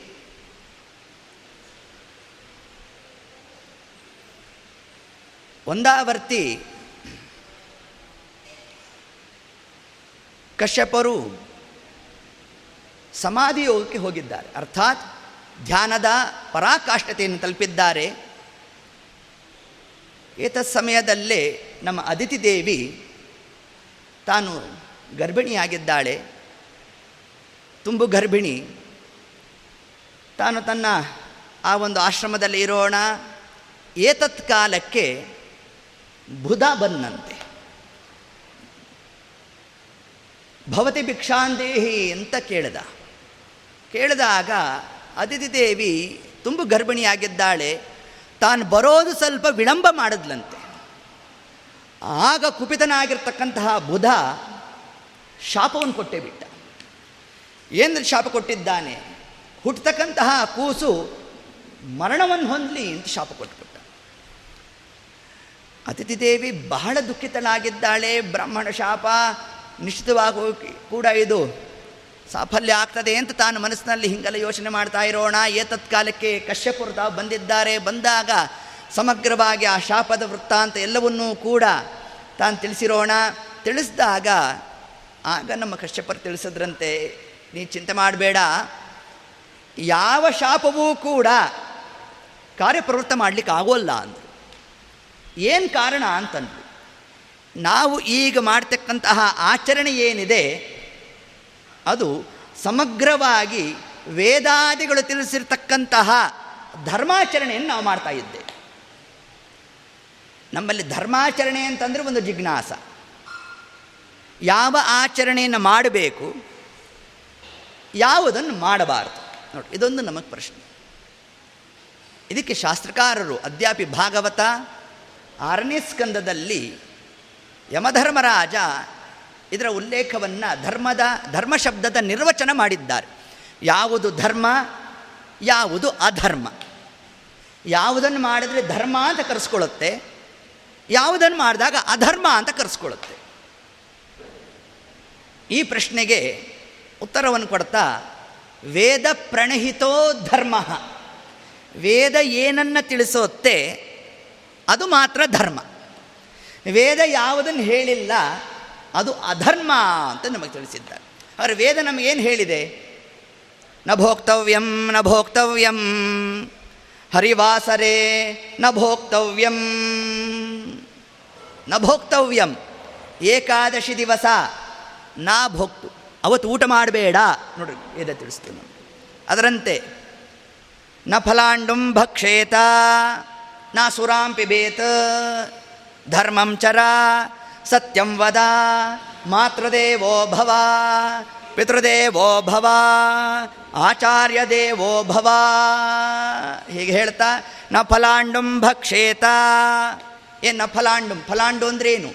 ಈರುಳ್ಳಿಗಡ್ಡೆ ಈರುಳ್ಳಿಯನ್ನು ತಿನ್ನಬೇಡಿ. ತಿಳಿಸ್ತದೆ ನಮಗೆ. ಯಾರು ಪ್ರಶ್ನೆ ಮಾಡಿದ್ರೆ, ಅಲ್ರಿ ಈರುಳ್ಳಿ ತಿನ್ನಬಾರ್ದು ಅಂತ ನಿಮ್ಗೆಲ್ಲಪ್ಪ ಹೇಳಿದ್ದಾರೆ. ಹಿಂಗೆ ಯಾರು ಪ್ರಶ್ನೆ ಮಾಡಿದ್ರೆ? ಹಾಗೇನು ಉತ್ತರ ಕೊಡಬೇಕು? ವೇದ ತಿಳಿಸ್ತಾ ಇದೆ ಅಂತ ಆಗ ಉತ್ತರ ಕೊಡಬೇಕು ನಾವು. ವೇದ ಪ್ರಣಹಿತೋ ಧರ್ಮ. ಇದನ್ನು ಯಮಧರ್ಮರಾಜ ತಾನೇನು ತಿಳಿಸಿದ್ದಾನೆ. ಅದೇ ಕ್ರಮದಲ್ಲಿ ಇಲ್ಲಿ ಕಶ್ಯಪರು ತಾವು ಉಲ್ಲೇಖವನ್ನು ಮಾಡ್ತಾ, ಯಾರು ಧರ್ಮಾಚರಣೆಯನ್ನು ಮಾಡ್ತಾ ಇದ್ದಾರೆ ಅಂಥವರನ್ನು ಪರಮಾತ್ಮ ತಾನು ರಕ್ಷಣೆ ಮಾಡ್ತಾನೆ ಅನ್ನೋ ಒಂದು ಮಾತನ್ನೇ ಏತತ್ಕಾಲಕ್ಕೆ ಕಶ್ಯಪರು ಅದಿತಿ ದೇವಿಗೆ ತಾವಲ್ಲಿ ವಿಶೇಷತಃ ತಿಳಿಸ್ತಾ ಇರೋಣ. ಸರಿ ಏನೆಲ್ಲ ಉಪದೇಶ ಮಾಡಿದ್ರೂ ಕೂಡ ಅದಿತಿ ದೇವಿಗೆ ಆ ಶಾಪದ ಭೀತಿಯಿಂದ ಮಾತ್ರ ಹೊರಬರಲಿಕ್ಕಾಗಲಿಲ್ವಂತೆ ಒಳಗಡೆ ಮಗು ಓಡಾಡ್ತಿದ್ಯೋ ಇಲ್ವೋ, ಹಿಂಗೆಲ್ಲ ಯೋಚನೆ ಮಾಡ್ತಾ ಇರೋಣ. ಹಿಂಗೆ ಆಗ್ತಾ ಆ ಭೀತಿಯಿಂದಲೇ ಪ್ರಸವ ಆಯಿತು. ಪ್ರಸವ ಆದಾಗ ಆ ಭಯದ ಒಂದು ಛಾಯೆಯಿಂದ ಜಾತವಾದ ಕೂಸನ್ನೇ ಏನಂತ ಕರೆದಿದ್ದಾರೆ? ಮಾರ್ತಾಂಡ ಅಂತ ಕರೆದಿದ್ದಾರೆ. ಅವನೇ ನಮ್ಮ ಸೂರ್ಯ. ನೋಡಿ, ಸೂರ್ಯ ಬರೋ ಕಾಲಕ್ಕೆ ಇದ್ದಂತಹ ಇಷ್ಟೆಲ್ಲ ಕ್ರಮ ಏನಾಯಿತು? ಅರ್ಥಾತ್ ಆ ತಾಯಿಯಾದವಳು ಭಯದ ಛಾಯೆಯಿಂದ ಆ ಮಗುವನ್ನು ತಾನು ಪ್ರಸವಾದಿಗಳು ಮಾಡಿದ್ರೂ ಕೂಡ, ಬುಧನ ಶಾಪ ಇದ್ದರೂ ಕೂಡ ಪರಮಾತ್ಮ ತಾನು ರಕ್ಷಣೆ ಮಾಡಿದ್ದಾನೆ. ಅಂದರೆ ಯಾವುದನ್ನು ನೋಡಿ ಪರಮಾತ್ಮ ತಾನು ರಕ್ಷಣೆ ಮಾಡ್ದ? ಅಂತಂದರೆ ಧರ್ಮೋ ರಕ್ಷತಿ ರಕ್ಷಿತ. ನೋಡ್ರಿ, ಒಟ್ಟಾರೆ ಹರಿವಂಶ ನಮಗೇನು ತಿಳಿಸ್ತಾ ಇದೆ ಅಂತಂದರೆ ಯಾರು ಧರ್ಮವನ್ನು ರಕ್ಷಣೆ ಮಾಡ್ತಾರೆ ಅಂಥವರನ್ನು ನಾನು ರಕ್ಷಣೆ ಮಾಡ್ತೇನೆ ಅನ್ನೋ ಒಂದು ಸಿದ್ಧಾಂತವನ್ನೇ ಪರಮಾತ್ಮ ತಾನು ಅದನ್ನು ಜಗತ್ತಿಗೆ ತಿಳಿಸ್ತಾ ಸೂರ್ಯನನ್ನು ಮಾರ್ತಾಂಡ ಅಂತ ಕರೆದಿದ್ದರ ಆಂತರ್ಯ ಇಷ್ಟು ಹಿನ್ನೆಲೆಯನ್ನು ಕೊಟ್ಟಿದ್ದಾರೆ ನೋಡ್ರಿ ನಾವು. ಹೇಗೆ ಹೇಳ್ತಾ ಇನ್ನು ಮುಂದೆ ಒಟ್ಟಾರೆ ನಮಗೆ ಅನೇಕ ಬಾರಿ ನಾವು ಈ ಗರ್ಭ ಶಬ್ದವನ್ನು ಪ್ರಯೋಗ ಮಾಡ್ತಾ ಇರ್ತೇವೆ. ಏನು ಗರ್ಭ ಅಂತಂದ್ರೆ ಏನು? ಗರ್ಭ ಅಂದರೆ ಅದೊಂದು ಕೋಶ, ಒಂದು ಚೀಲ. ಗರ್ಭಕೋಶ ಅಂತಾರೆ ನೋಡಿ ಗರ್ಭಕೋಶ, ಕೋಶ ಅಂದರೆ ಏನು? ಒಂದು ಚೀಲ ಅಂತ ಅರ್ಥ. ಹಾಂ ಅದರಲ್ಲಿ ಮಗು ಕೂತಿದೆ. ಇಷ್ಟು ನಾವು ಅರ್ಥ ಮಾಡ್ತೇವೆ. ಆದರೆ, ವಸ್ತುತಃ ಗರ್ಭ ಶಬ್ದಾರ್ಥ ಏನು ಅಂತಂದರೆ, ಭಾಗವತ ದಶಮಸ್ಕಂದದಲ್ಲಿ ದೇವಕಿ ದೇವಕಿಯ ಗರ್ಭವನ್ನು ಕೃಷ್ಣ ಪ್ರವೇಶ ಮಾಡಿದಾಗ ಬ್ರಹ್ಮಾದಿ ದೇವತೆಗಳು ತಾ ಹೋಗಲು ಸ್ತೋತ್ರ ಮಾಡಿದ್ರಂತೆ. ಸತ್ಯವ್ರತಂ ಸತ್ಯಪರಂ ತ್ರಿಸತ್ಯಂ ಸತ್ಯಂಡು ಸತ್ಯಂ ಮುತ ಸತ್ಯನೇತ್ರಂ ಸತ್ಯಾತ್ಮಕಂ ತ್ವಾಂ ಪ್ರಪನ್ನಾಹ. ಹೀಗೆ ಪರಮಾತ್ಮನ ಸ್ತೋತ್ರ ಮಾಡಿರ್ತಾರೆ ಸುಮಾರು ಹದಿನೆಂಟು ಮಂತ್ರಗಳಿಂದ ಕೂಡಿರತಕ್ಕಂತಹ ಒಂದು ಸ್ತುತಿ ಅದು. ಆ ಸ್ತೋತ್ರವನ್ನು ಏನಂತ ಕರೆದಿದ್ದಾರೆ? ಗರ್ಭಸ್ತುತಿ ಅಂತ ಕರೆದಿದ್ದಾರೆ. ಇಲ್ಲಿ ಗರ್ಭಸ್ತುತಿ ಅಂತ ಕರೆದಾಗ ದೇವಕಿಯ ಗರ್ಭದ ವರ್ಣನೆ ಇಲ್ಲ. ಹದಿನೆಂಟು ಮಂತ್ರದಲ್ಲೂ ಒಂದು ಕಡೆಯಲ್ಲೂ ಕೂಡ ನಿಮಗೆ ಆ ದೇವಕ್ಕೆ ಗರ್ಭ ಹೀಗುಂಟು ಇದು ಹೀಗಿದೆ, ಆ ಸರ್ವಥಾ ಆ ಒಂದು ಕ್ರಮದಲ್ಲಿ ಎಲ್ಲೂ ಅಲ್ಲಿ ಸ್ತೋತ್ರ ಮಾಡಿಲ್ಲ. ಹಾಗಾದರೆ ಅಲ್ಲಿ ಗರ್ಭ ಅಂತ ಯಾರನ್ನ ಸಂಬೋಧನೆ ಮಾಡಿದ್ದಾರೆ ಬ್ರಹ್ಮದೇವರು?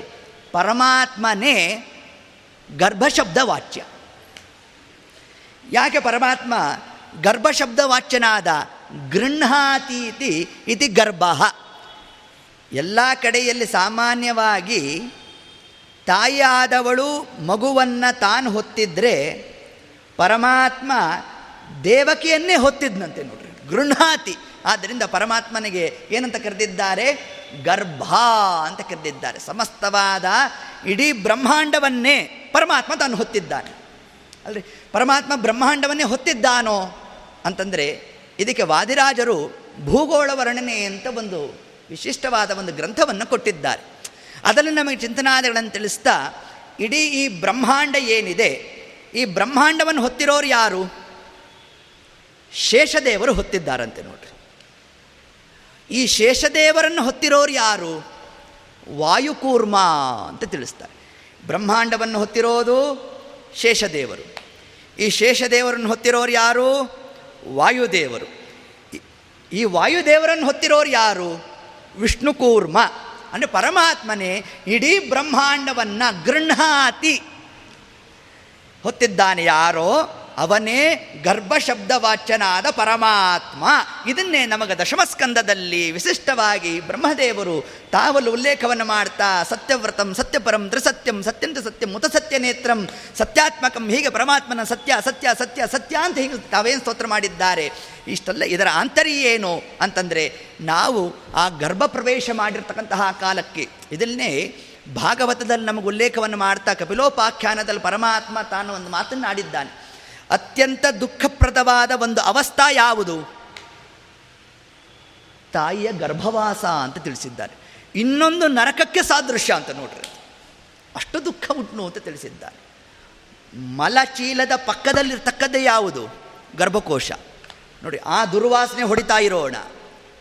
ಇನ್ನು ಆ ಗರ್ಭಿಣಿ ಸ್ತ್ರೀಗೆ ಏನೇನೋ ಅಪೇಕ್ಷೆ ಆಗೋಣ ತಿನ್ನಬೇಕು ಅಂತ, ಮೆಣಸಿನ್ಕಾಯಿ ತಿನ್ನಬೇಕು ಅಂತ ತೋರ್ತದಂತೆ ನೋಡಿ. ಅದನ್ನು ತಿನ್ನೋಣ. ಅದೇ ನೇರವಾಗಿ ಮಗುವಿಗೆ ಆಹಾರ ಹೋಗೋಣ ಇಷ್ಟೆಲ್ಲ ಆಗೋಣ. ಇವೆಲ್ಲ ನಾನಾ ಪ್ರಕಾರವಾದ ದುಃಖಾದಿಗಳಿಗೆ ಒಂದು ಈಡು ಯಾವುದು? ತಾಯಿಯ ಗರ್ಭವಾಸ. ಅಂತಹ ಗರ್ಭವಾಸದಲ್ಲಿ ಇರೋ ಕಾಲಕ್ಕೂ ನಮಗೆ ದುಃಖಾದಿಗಳು ಆಗಬಾರದು ಅಂತಂದರೆ ಪರಮಾತ್ಮನನ್ನು ನಾವೇನಂತ ಸ್ತೋತ್ರ ಮಾಡಬೇಕು? ಏನಂತ ಸಂಬೋಧನೆ ಮಾಡಬೇಕು ಪರಮಾತ್ಮನನ್ನು ನಾವು? ಅಂತಂದರೆ ಪರಮಾತ್ಮನನ್ನೇ ಗರ್ಭ ಅಂತ ಸ್ತೋತ್ರ ಮಾಡಿ. ಆಗ ನಾವೆಂತಹ ಆ ಗರ್ಭವಾಸದಲ್ಲಿದ್ದರೂ ಕೂಡ ತಜ್ಜನ್ಯವಾಗಿರ್ತಕ್ಕಂತಹ ದೋಷಾದಿಗಳು ಬಾರದಂತೆ ಪರಮಾತ್ಮ ನಮಗೆ ಅನುಗ್ರಹ ಮಾಡ್ತಾನೆ ಅನ್ನೋ ಒಂದು ವಿಷಯವನ್ನು ಕೂಡ, ಹೀಗೆ ಆ ಗರ್ಭವಾಸದ ಒಂದು ಮಹತ್ವವನ್ನು ಕೂಡ ಅದರಿಂದ ಜನ್ಯವಾಗ್ತಕ್ಕಂತಹ ದೋಷಾದಿಗಳು ಪರಿಹಾರ ಆಗಬೇಕಾದರೆ ಅವಶ್ಯವಾಗಿ ನಾವು ಆ ಗರ್ಭಸ್ತುತಿಯನ್ನು, ಅದರ ಸ್ಮರಣೆಯನ್ನು ಕೊನೆಯ ಪಕ್ಷ ಆ ಗ್ರಂಥದ ನಾಮವನ್ನಾದರೂ ನಾವು ಚಿಂತನೆ ಮಾಡಬೇಕು ಅನ್ನೋ ಒಂದು ವಿಷಯವನ್ನು ಕೂಡ ವಿಶೇಷತಃ ಈ ಒಂದು ಹರಿವಂಶದಲ್ಲೂ ಕೂಡ ಅದರ ಉಲ್ಲೇಖವನ್ನು ಮಾಡಿರೋಣ ಅಂತ ಹೇಳ್ತಾ ಇನ್ನು ಅದೇ ಗರ್ಭವಾಸದಲ್ಲಿರ್ತಕ್ಕಂತಹ ಒಂದು ಮಗು ಜಗತ್ತಿಗೆ ಒಂದು ಪಾಠವನ್ನು ತಿಳಿಸ್ತಾ ಇದೆ ಕಾಶಿರಾಜನ ಪತ್ನಿ ತಾನು ಗರ್ಭವತಿ ಆಗಿದ್ದಾಳೆ.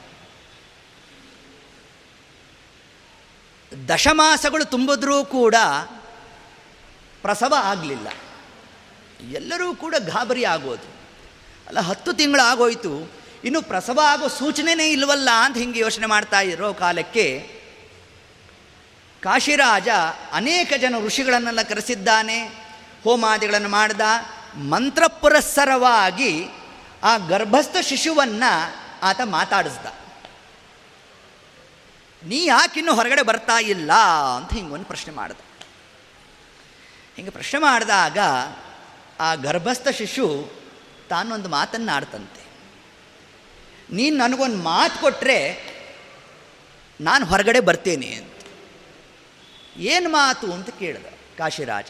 ನೀನು ಪ್ರತಿನಿತ್ಯ ಗೋದಾನ ಮಾಡ್ತೇನೆ ಅಂತ ನನಗೆ ಮಾತು ಕೊಡಬೇಕು ಅಂತ ತಿಳಿಸ್ಬಿಟ್ಟದು ಏ ಅವಶ್ಯ ಕೊಡ್ತೇನೆ ಅಂತ ಆತ ಮಾತು ಕೊಟ್ಟಿದ್ದಾನೆ ಏ ತತ್ಕಾಲಕ್ಕೆ ಪ್ರಸವ ಆಗೋಣ ಹೀಗೆ ಪ್ರತಿನಿತ್ಯ ಆ ಗೋದಾನದ ಫಲದಿಂದಾಗಿ, ಆ ಪುಣ್ಯ ಫಲದಿಂದಾಗಿ ಪ್ರಸವ ಆಗಿರ್ತಕ್ಕಂತಹ ಆ ಕೂಸಿಗೆ ಗಾಂಧಿನಿ ಅಂತ ಒಂದು ನಾಮಕರಣವನ್ನು ಮಾಡಿತು.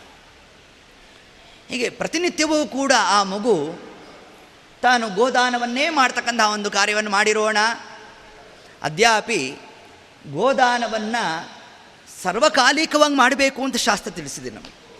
ನಾವು ಯಾವಾಗಲೂ ಅದ್ಯಾಪಿ ಊನ ಷಣ್ಮಾಸಿಕ ಐದೂವರೆ ತಿಂಗಳಲ್ಲಿ ಏತತ್ಕಾಲಕ್ಕೆ ಮಾತ್ರ ಗೋದಾನ ಮಾಡಬೇಕು ಅಂತ ನಾವು ನೀವು ಅರ್ಥ ಮಾಡಿಬಿಟ್ಟಿದ್ದೇವೆ. ಆದರೆ ಯಾವುದೇ ಶುಭ ಕಾರ್ಯ ಮಾಡುವ ಕಾಲಕ್ಕೂ ಮೊದಲಿಗೆ ಮಾಡಬೇಕಾದಂಥ ಒಂದು ಕಾರ್ಯ ಯಾವುದದು? ಅಂದರೆ ಗೋದಾನವನ್ನು ಮಾಡಬೇಕು ಅಂತ ತಿಳಿಸಿದ್ದಾರೆ. ರಾಮಾಯಣದಲ್ಲೂ ಕೂಡ ಇದರ ಉಲ್ಲೇಖ ಬರುತ್ತೆ ನಮಗೆ. ರಾಮದೇವರು ತಾವು ಕಾಡಿಗೆ ಹೋಗಬೇಕಾದರೆ ಮೊದಲಿಗೆ ತಾವು ಮಾಡಿರ್ತಕ್ಕಂಥ ಕಾರ್ಯ ಯಾವುದು? ಗೋದಾನವನ್ನು ಮಾಡಿದ್ರಂತೆ ರಾಮ ಗೋದಾನವನ್ನು ಮಾಡೋಣ. ಕೊನೆಯದಾಗಿ ಅಲ್ಲೊಬ್ಬ ಬ್ರಾಹ್ಮಣ ಬಂದ. ಬಹಳ ಕೃಷ ಆಗೋಗಿದ್ದ ಆತ. ಬಂದ ಆತನ ಹೆಸರು ತ್ರಿಜಟ ಅಂತ ಆ ವ್ಯಕ್ತಿಯ ಹೆಸರು. ಆ ಬ್ರಾಹ್ಮಣನ ಹೆಸರು. ಬಹಳ ಕೃಷ ಆಗಿದ್ದ ಒಂದು ಊರ್ಗೋಲು ಹಿಡ್ಕೊಂಡು ಬಂದ ರಾಮದೇವರ ಬಳಿಗೆ. ಬಂದಾಗ ನಾನಾ ವಿಧವಾದಂಥ ಪದಾರ್ಥ ಎಲ್ಲವನ್ನೂ ಕೂಡ ರಾಮದೇವರು ದಾನ ಮಾಡಿದ್ದಾರೆ. ಕೊನೆಯದಾಗಿ ಆ ಬ್ರಾಹ್ಮಣ ಬಂದಿದ್ದಾನೆ. ಬಂದಾಗ ರಾಮಚಂದ್ರ ನನಗೇನಾರು ದಾನ ಕೊಡಬೇಕು ಅಂದ. ಆಗ ರಾಮದೇವರು ಅಂದರು, ಅಪ್ಪ, ನಾ ಏನು ದಾನ ಕೊಡಲೋ? ಈಗಾಗಲೇ ಎಲ್ಲ ಕೊಟ್ಬಿಟ್ಟಿದ್ದೇನೆ. ನೋಡು, ಒಂದಿಷ್ಟು ಆಕಳುಗಳಿದೆ, ಗೋವುಗಳಿದೆ. ಈ ಗೋವನ್ನು ನಿನಗೆ ದಾನ ಕೊಡ್ತೇನೆ. ಆದರೆ ಒಂದು ಕರಾರಂದ ರಾಮಚಂದ್ರ, ಏನು ಅಂದ ಆ ಬ್ರಾಹ್ಮಣ? ಏನಿಲ್ಲ. ನಿನ್ನ ನಿನ್ನ ಕೈಯಲ್ಲಿರ್ತಕ್ಕಂತಹ ಆ ಊರುಗೋಲೇನಿದೆ ನೀನು ಅದನ್ನು ತಗೊಂಡು ಎಷ್ಟು ದೂರ ಎಸಿತ್ಯೋ ಅಷ್ಟು ದೂರ ತನಕ ನಿನಗೆ ಗೋದಾನ ಮಾಡ್ತೀನಿ ಅಂತ. ಸರಿ, ಆ ಬ್ರಾಹ್ಮಣ ಶಾಲು ಗೀಲು ಎಲ್ಲ ಹೊದ್ಕೊಂಡಿದ್ದ. ಎಲ್ಲ ತೊಗೊಂಡು ಸೊಂಟ ಕಟ್ಕೊಂಡ. ಯಾಕೆಂದರೆ ಅಕಸ್ಮಾತಾಗಿ ನಾನು ಎಸೆಯೋ ಕಾಲಕ್ಕೆ ಶಾಲು ಗೀಲು ಅಡ್ಡ ಬರೋದು, ಇಲ್ಲೇ ಕೋಲು ಬಿದ್ದು ಹೋಗೋದು, ಎರಡೋ ಮೂರೋ ಹೊಸ ಕೊಟ್ಬಿಡೋದು, ಹೀಗೆಲ್ಲ ಆಗೋದು ಬೇಡ ಅಂತ ಏನು ಮಾಡಿದ್ನಂತೆ, ಬಟ್ಟೆನ ಸೊಂಟ ಕಟ್ಟಿದ್ದಾನೆ, ಕಟ್ಟಿ ಏನು ಮಾಡ್ದ, ಆ ಕೋಲನ್ನು ಎಸೆದ್ರೆ ಗಂಗಾ ನದಿ ದಾಟ್ಕೊಂಡು ಹೊಟ್ಟೋಯ್ತಂತೆ ನೋಡ್ರಿ ಅದು. ಅಷ್ಟು ದೂರಕ್ಕೆ ಹೋಯ್ತು. ಬಲ ಬ್ರಾಹ್ಮಣ ಅಂದ ನಮ್ಮ ರಾಮಚಂದ್ರ, ಏ ತತ್ಕಾಲ ಪರಮಾತ್ಮ ತಾನೇನು ಮಾಡ್ದ? ಗೋದಾನವನ್ನು ಮಾಡಿದ್ದಾನೆ. ಇಲ್ಲಿ ಗೋದಾನವನ್ನೇನೋ ಮಾಡಿದ ಪರಮಾತ್ಮ, ಆದರೆ ಆ ತ್ರಿಜಟ ಅನ್ನೋ ಬ್ರಾಹ್ಮಣನಿಗೆ, ನೀನು ಊರ್ಗೋಲನ್ನು ಯಾಕೆ ಎಸಿ ಎಂದ ದೂರಕ್ಕೆ? ಅಂತಂದರೆ, ಅದಕ್ಕೆ ತಿಳಿಸ್ದ, ಯಾರು ನನ್ನ ಬಳೆಗೆ ಬಂದಿದ್ದಾರೆ, ಅಂಥವ್ರಿಗೆ ನಾನೇ ಊರ್ಗೋಲಾಗಿರ್ತೇನೆ, ಈ ಊರ್ಗೋಲ್ ಬೇಡವೇ ಬೇಡ ಅಂದ ಪರಮಾತ್ಮ. ಇದನ್ನು ದಾಸರ ನಮಗೆ ತಿಳಿಸಿದ್ದಾರೆ. ಕೋಲು ಕೋಲಣ್ಣ ಕೋಲೆ, ಕೋಲು ಕೋಲಣ್ಣ ಕೋಲೆ ಕೋಲೆ ಶ್ರೀಹರಿಯ ಬಲವೆಂಬ ಕೋಲೆ. ಪರಮಾತ್ಮನ ನಾಮವೇ ನಮಗೆ ಬಲ, ಅದೇ ನಮಗೆ ಊರುಗೋಲು. ನನ್ನನ್ನು ನಂಬ್ಕೊಂಡು ಯಾರು ಬಂದಿರ್ತಾರೆ ಅಂಥವರಿಗೆ ಈ ಭೌತಿಕವಾದ ಊರುಗೋಲೇ ಬೇಡ ಅನ್ನೋ ಸಿದ್ಧಾಂತವನ್ನು ಪರಮಾತ್ಮ ತಿಳಿಸ್ತಾ. ಹೀಗೆ ಎರಡೆರಡು ತತ್ವವನ್ನು ಅಲ್ಲಿ ಪ್ರತಿಪಾದನೆ ಮಾಡ್ತಾ, ಒಟ್ಟಾರೆ ರಾಮದೇವರು ತಾವು ಆ ಕಾಡಿಗೆ ಹೋಗೋ ಕಾಲಕ್ಕೆ ಮೊಟ್ಟ ಮೊದಲನೇದಾಗಿ ಮಾಡಿರ್ತಕ್ಕಂತಹ ಒಂದು ಕಾರ್ಯ ಯಾವುದದು? ಗೋದಾನವನ್ನು ಮಾಡಿದ್ದಾರೆ. ನಮ್ಮ ಜೀವಿತ ಕಾಲದಲ್ಲಿ ಎಷ್ಟು ಗೋದಾನವನ್ನು ನಾವು ಮಾಡ್ಕೋಬೇಕು? ಕೊನೆ ಪಕ್ಷ ಇದು ಹೇಳ್ತಿರೋದು ನಾವು. ಅಂತಂದರೆ ಅದಕ್ಕೆ ತಿಳಿಸ್ತಾ ಇದ್ದಾರೆ, ಐದು ವಿಧವಾದ ಗೋದಾನವನ್ನು ಮಾಡಬೇಕಂತೆ ನೋಡ್ರಿ ನಾವು. ಯಾವುದ್ಯಾವುದು ಅಂತಂದರೆ ಮೊಟ್ಟ ಮೊದಲನೇದಾಗಿ ಉತ್ಕ್ರಾಂತಿ ಗೋದಾನ. ಏನಿದು ಉತ್ಕ್ರಾಂತಿ ಗೋದಾನ ಅಂತಂದರೆ, ನಮ್ಮ ಪ್ರಾಣೋತ್ಕ್ರಮಣ ಕಾಲದಲ್ಲಿ ಅನಾಯಾಸವಾಗಿ ನಮಗೆ ಮರಣ ಪ್ರಾಪ್ತಿಯಾಗಬೇಕಾದರೆ ಒಂದು ಗೋದಾನ ಮಾಡಿಕೊಂಡಿರ್ಬೇಕು ನಾವು. ಇಲ್ಲಾಂದರೆ ಪ್ರಾಣ ಉತ್ಕ್ರಮಣ ಅಷ್ಟು ಸುಲಭ ಅಲ್ಲ. ಸಾ ತ್ರಸ್ತ ಹೃದಯ ಶಕ್ರಂ ಮೂತ್ರಂ ವಿಸೃಜಯತ್. ಯಮದೂತರ ದರ್ಶನಾದಿಗಳಾಗೋಣ. ಜೀವ ಹೆದರ್ ನಡಗ್ಬಿಡ್ತಾನಂತೆ ತತ್ಕಾಲಕ್ಕೆ ಮಲಮೂತ್ರಾದಿಗಳನ್ನು ವಿಸರ್ಜನೆ ಮಾಡಿ ಹೊರಟುಬಿಡ್ತಾನಂತೆ ನೋಡಿ. ಸಾ ತ್ರಸ್ತ ಹೃದಯ. ಅಷ್ಟು ದುಃಖಪ್ರದ ಯಾವುದು? ನಮ್ಮ ಮರಣಕಾಲ. ಇನ್ನು ಪ್ರಾಣೋತ್ಕ್ರಮಣದ ಆ ಒಂದು ಹಾಹಾ ಕುರುವನ್ ಕಲೆಯವರಾತ್ ಗರುಡು ಪುರಾಣಿ ಮಾತನ್ನು ತಿಳಿಸಿದೆ ನಮಗೆ. ಜೀವ ಹಾಹಾ ಅಂತ ಉದ್ಗಾರ ಮಾಡ್ತಾ ಹೊರಡಬೇಕಾಗ್ತದಂತೆ. ಅಂತಹ ದುಃಖಾದಿಗಳಾಗ್ದೀರಾ? ಪರಮಾತ್ಮನ ದರ್ಶನಾದಿಗಳು, ಅವನ ಭಕ್ತರ ದರ್ಶನಾದಿಗಳಾಗ್ತಾ, ಅವನ ನಾಮಸ್ಮರಣೆ ನಮ್ಮ ಪ್ರಾಪ್ತಿಯಾಗಿ, ನಮಗೆ ಮರಣ ಪ್ರಾಪ್ತಿ ಆಗಬೇಕಾದರೆ ಅದಕ್ಕಾಗಿ ಒಂದು ಗೋದಾನ ಮಾಡಬೇಕು. ಅದೇ ಉತ್ಕ್ರಾಂತಿ ಗೋದಾನ. ಇದು ಮೊಟ್ಟ ಮೊದಲನೆಯದಾಗಿ ಮಾಡಬೇಕಾದಂತಹ ಒಂದು ಗೋದಾನ ಅಂತ ತಿಳಿಸಿದ್ದಾರೆ. ಇನ್ನು ಎರಡನೇ ಗೋದಾನ ಯಾವುದು? ಯಮಧೇನುದಾನ. ಅಥವಾ ಇದಕ್ಕೆ ಇನ್ನೊಂದು ಪರ್ಯಾಯ ಶಬ್ದವನ್ನು ಕೊಟ್ಟಿದ್ದಾರೆ ಶಾಸ್ತ್ರಕಾರರು. ಪಾಪಧೇನುದಾನ. ನಾ ಮಾಡಿರ್ತಕ್ಕಂತಹ ಅನಂತ ಪಾಪಗಳು. ಎಷ್ಟು ಪಾಪಗಳಂತೆ? ಜಾವಕ್ಕೆ ಸಾವಿರ ತಪ್ಪನ್ನು ಮಾಡುವೆ. ಒಂದು ಜಾವ ಸುಮಾರು ನಾಲ್ಕು ತಾಸಿಗೆ ಸಹಸ್ರಾರು ಜ್ಞಾತಾಜ್ಞಾತವಾದ ದೋಷವನ್ನು ಮಾಡಿಬಿಡ್ತೇವಂತೆ ನಾವು. ಈ ದೋಷಗಳೆಲ್ಲ ಪರಿಹಾರ ಆಗಬೇಕಾದರೆ ಇನ್ನೊಂದು ಗೋದಾನ ಮಾಡಬೇಕು. ಅದರ ಸಂಕಲ್ಪ ಏನು? ಯಮಧೇನು ದಾನ ಮಹಂ ಕರಿಷ್ಯೆ. ನೋಡಿ, ಹಿಂಗೆ ಸಂಕಲ್ಪವನ್ನು ಮಾಡ್ತಾ ಎರಡನೇ ಗೋದಾನವನ್ನು ಮಾಡ್ಕೋಬೇಕು. ಇನ್ನು ಮೂರು ಅದ್ಯಾಪಿ ಮೂರನೇ ಗೋದಾನ ಯಾವುದು ಅಂತಂದರೆ ವೈಥರಣಿ ಗೋದಾನ ಅಂತ ತಿಳಿಸಿದ್ದಾರೆ. ಇದು ಮಕ್ಕಳಾದವರು ಮಾಡ್ತಕ್ಕಂತಹ ಕಾರ್ಯ, ಇದನ್ನು ನಾವೇನು ಮಾಡ್ಕೊಳ್ಳೋಷ್ಟಿಲ್ಲ ಅಂತ ಹಂಗೇನು ಅರ್ಥ ಅಲ್ಲ. ಸ್ವಯಂ ನಮ್ಮನ್ನು ಕುರಿತು ನಾವೇ ಮಾಡ್ಕೋಬೇಕಾದಂಥ ಒಂದು ಗೋದಾನ ಇದು. ಮಗನಾದವನು ಮಾಡ್ತಾನೋ ಬಿಡ್ತಾನೋ. ನೋಡಿ ಇದರಲ್ಲಿ ಒಂದು ವೈಶಿಷ್ಟ್ಯ ಇದೆ. ನಮ್ಮ ಪರವಾಗಿ ಇನ್ನೊಬ್ಬರು ಮಾಡಿದ್ದಾರೆ ಅಂತಂದರೆ ಅವರಿಗೆ ಐವತ್ತು ಭಾಗ ಪುಣ್ಯ ಹೋಯಿತು. ಐವತ್ತು ಭಾಗ ಮಾತ್ರ ನಮಗೆ ಬಂತು. ಆದರೆ ನಮ್ಮನ್ನು ಉದ್ದೇಶಿಸಿ ನಾವೇ ಮಾಡಿಕೊಂಡಿದ್ದೇವೆ ಅಂತಂದರೆ ಆಗ ಪೂರ್ಣ ಪ್ರಮಾಣದ ಫಲಪ್ರಾಪ್ತಿ ತನ್ನಿಮಿತ್ತ ಆ ಒಂದು ವೈತರಣಿ ದೇನುದಾನವನ್ನು ಅವಶ್ಯವಾಗಿ ಎಲ್ಲರೂ ಕೂಡ ಮಾಡ್ಕೋಬೇಕು ಅನ್ನೋ ಒಂದು ವಿಷಯವನ್ನು ಶಾಸಕ ನಮಗೆ ತಿಳಿಸ್ತಾ, ಇನ್ನು ತದನಂತರದಲ್ಲಿ ಬಂದಿರತಕ್ಕಂಥ ಒಂದು ಗೋದಾನ ಯಾವುದದು ಅಂತಂದರೆ ಮೋಕ್ಷಪ್ರದ ಧೇನುದಾನ ಅಂತ ತಿಳಿಸಿದ್ದಾರೆ. ಏನು ಮೋಕ್ಷಪ್ರದ ಧೇನುದಾನ ಅಂತಂದರೆ, ಒಂದು ಗೋದಾನ ಮಾಡಿದ್ದೇನೆ, ಅದರಿಂದಲೇ ಮೋಕ್ಷ ಪ್ರಾಪ್ತಿ ಹಂಗರ್ಥ ಅಲ್ಲ. ಕೇವಲ ಕರ್ಮಾನುಷ್ಠಾನದಿಂದಲೇ ಸರ್ವಥ ಮೋಕ್ಷಾದಿಗಳು ಅಂತ ಶಾಸ್ತ್ರ ಎಲ್ಲೂ ಉಲ್ಲೇಖ ಮಾಡಿಲ್ಲ. ಜ್ಞಾನೇನೈವ ಪರಂಪದಂ. ಜ್ಞಾನ ಸಂಪಾದನೆ ಮಾಡಬೇಕು ಆ ಜ್ಞಾನದಿಂದಾಗಿ ನಮಗೆ ಅಪರೋಕ್ಷ ಜ್ಞಾನ ಆಗಬೇಕು. ಅಪರೋಕ್ಷ ಜ್ಞಾನದ ಅತ್ಯರ್ಥ ಪ್ರಸಾದವೇ ಮೋಕ್ಷ. ನೋಡ್ರಿ ಇಷ್ಟು ವಿಷಯವನ್ನು ತಿಳಿಸಿದ್ದಾರೆ ನಮಗೆ. ಹಾಗಿದ್ದಾಗ ಇಲ್ಲಿ ಮೋಕ್ಷಪ್ರದ ಧೇನುದಾನ ಅಂತ ಹೇಳಿದ್ರಲ್ಲ ಇಲ್ಲಿ. ಹಾಗಾದ್ರೆ ಒಂದು ಗೋದಾನ ಮಾಡಿದ್ರಿಂದಾಗಿ ದೇವ್ರು ನಂಗೆ ಮೋಕ್ಷ ಕೊಡ್ತಾನೋ? ಕೊಡಲ್ಲ ಅಂತಂದರು. ಮತ್ತು ಈ ಗೋದಾನ ವ್ಯರ್ಥ ಆಯ್ತಲ್ಲ ಹಾಗಾದರೆ? ಅಂತಂದರೆ ಅದಕ್ಕೆ ತಿಳಿಸ್ತಾ ಇದ್ದಾರೆ ಮೋಕ್ಷಪ್ರದ ಧೇನುದಾನ ಶಬ್ದಾರ್ಥ ಏನು? ಅಂತಂದರೆ ಮೋಕ್ಷಕ್ಕೆ ಮುಖ್ಯವಾದ ಸಾಧನಾ ಮಾರ್ಗ ಯಾವುದೋ?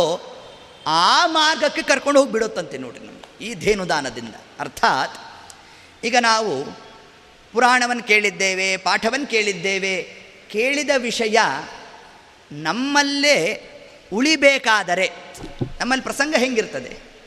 ಇವತ್ತು ಕೇಳಿರ್ತೇವೆ, ನಾಳೆ ದಿವಸ ಯತ್ಕಿಂಚಿತು ಪೂರ್ವಕಥಾನುವಾದ.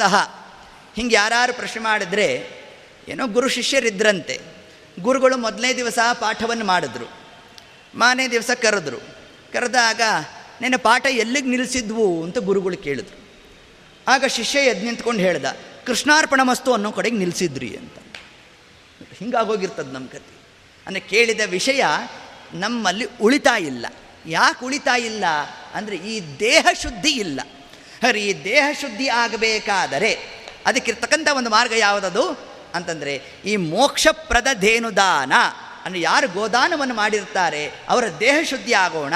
ದೇಹ ಶುದ್ಧಿ ಆಯಿತು ಅಂತಂದರೆ ಯಾವುದನ್ನು ಶ್ರವಣ ಮಾಡಿದ್ದೇವೆ, ಅದು ನಮ್ಮಲ್ಲಿ ಉಳಿಯುತ್ತೆ ಅಂತ ತಿಳಿಸಿದ್ದಾರೆ. ಅರ್ಥಾತ್ ಇದು ಹೇಗೆ ಕ್ರಮ?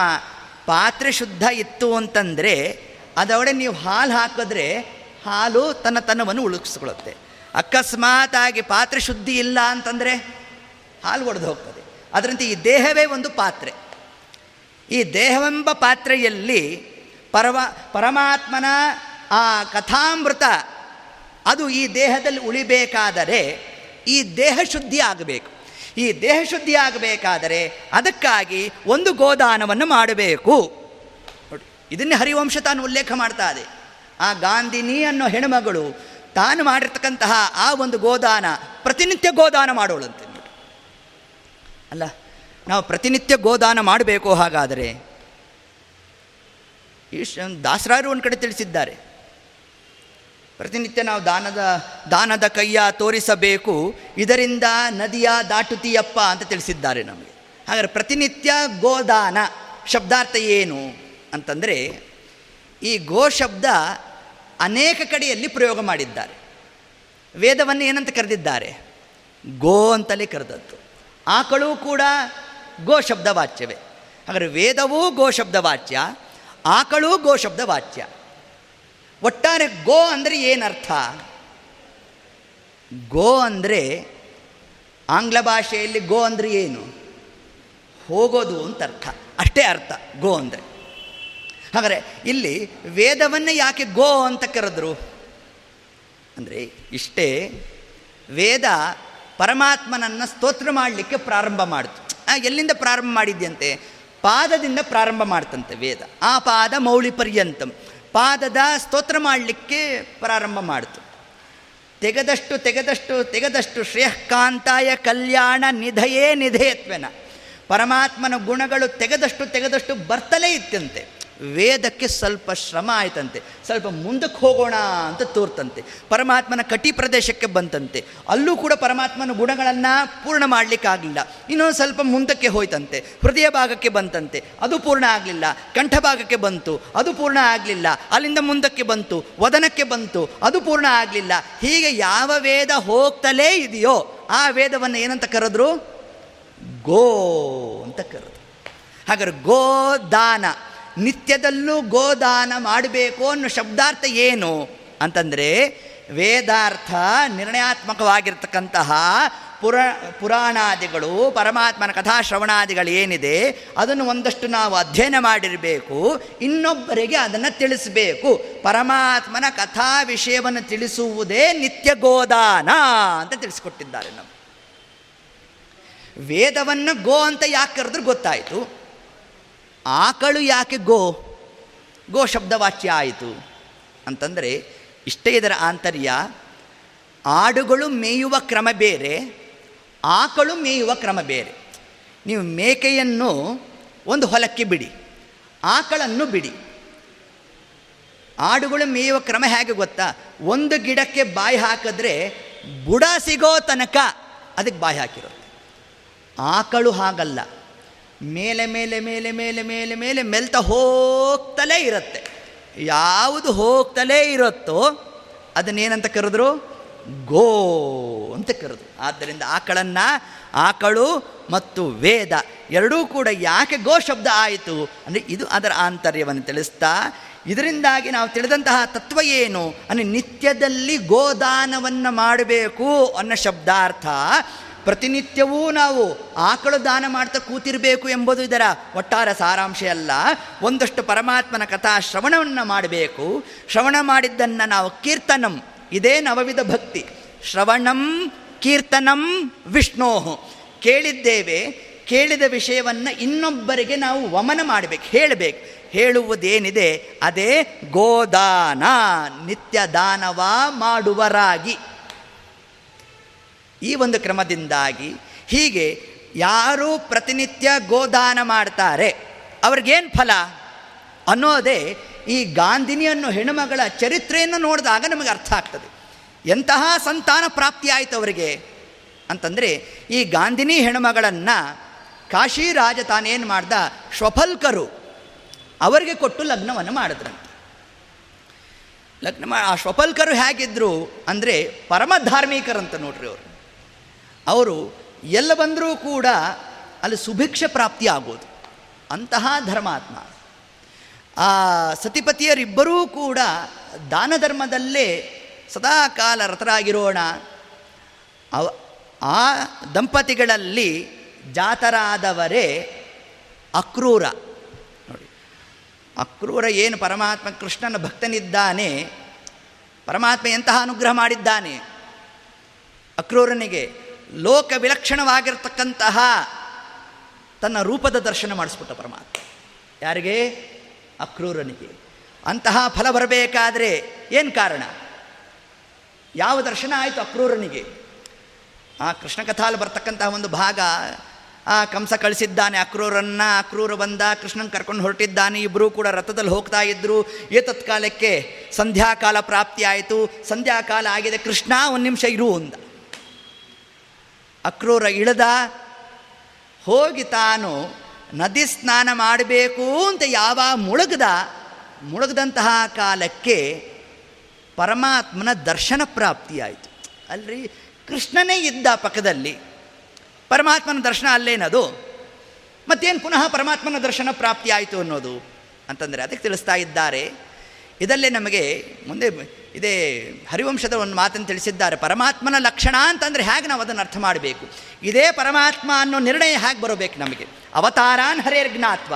ನಾವತಾರಾನ್ ಹರೇಶ್ಚಯೇ. ಇದು ಪರಮಾತ್ಮನ ಅವತಾರ. ನಾವತಾರ. ಇದು ಪರಮಾತ್ಮನ ಅವತಾರ ಅಲ್ಲ. ಈ ನಿರ್ಣಯವನ್ನು ಹೇಗೆ ಮಾಡೋದು ನಾವು? ಅಂತಂದರೆ ಅದಕ್ಕಾಗಿರ್ತಕ್ಕಂತಹ ಒಂದು ಲಕ್ಷಣವನ್ನು ಹಿಡಿಬೇಕು ಅಂತ ತಿಳಿಸಿದ್ದಾರೆ ನೋಡಿ ಇದು ಪರಮಾತ್ಮನ ರೂಪ, ಇದು ಪರಮಾತ್ಮನ ರೂಪ ಅಲ್ಲ ಅನ್ನೋ ಜ್ಞಾನ ಬರಬೇಕು ನಮಗೆ. ಹೇಗೆ ಅಂತಂದರೆ, ಇದಕ್ಕೆ ಟೀಕಾಕೃತ್ಪಾದರು ಪ್ರಮಾಣ ಪದ್ಧತಿಯಲ್ಲಿ ತಾವೊಂದು ಮಾತನ್ನು ತಿಳಿಸಿದ್ದಾರೆ. ಗೋವಿನ ಲಕ್ಷಣವನ್ನು ತಿಳಿಸಿದ್ದಾರೆ. ಯಥಾ ಗೋಹೋ ಸಾಸ್ನಾದಿಮತ್ವಂ ತದ್ದಿಗೋಷು ಸರ್ವತ್ರ ಅಸ್ತಿ, ನಾಸ್ತಿ ಚ ಅಗೋಷು ಒಂದು ಶಬ್ದವನ್ನು ತಿಳಿಸೋದು.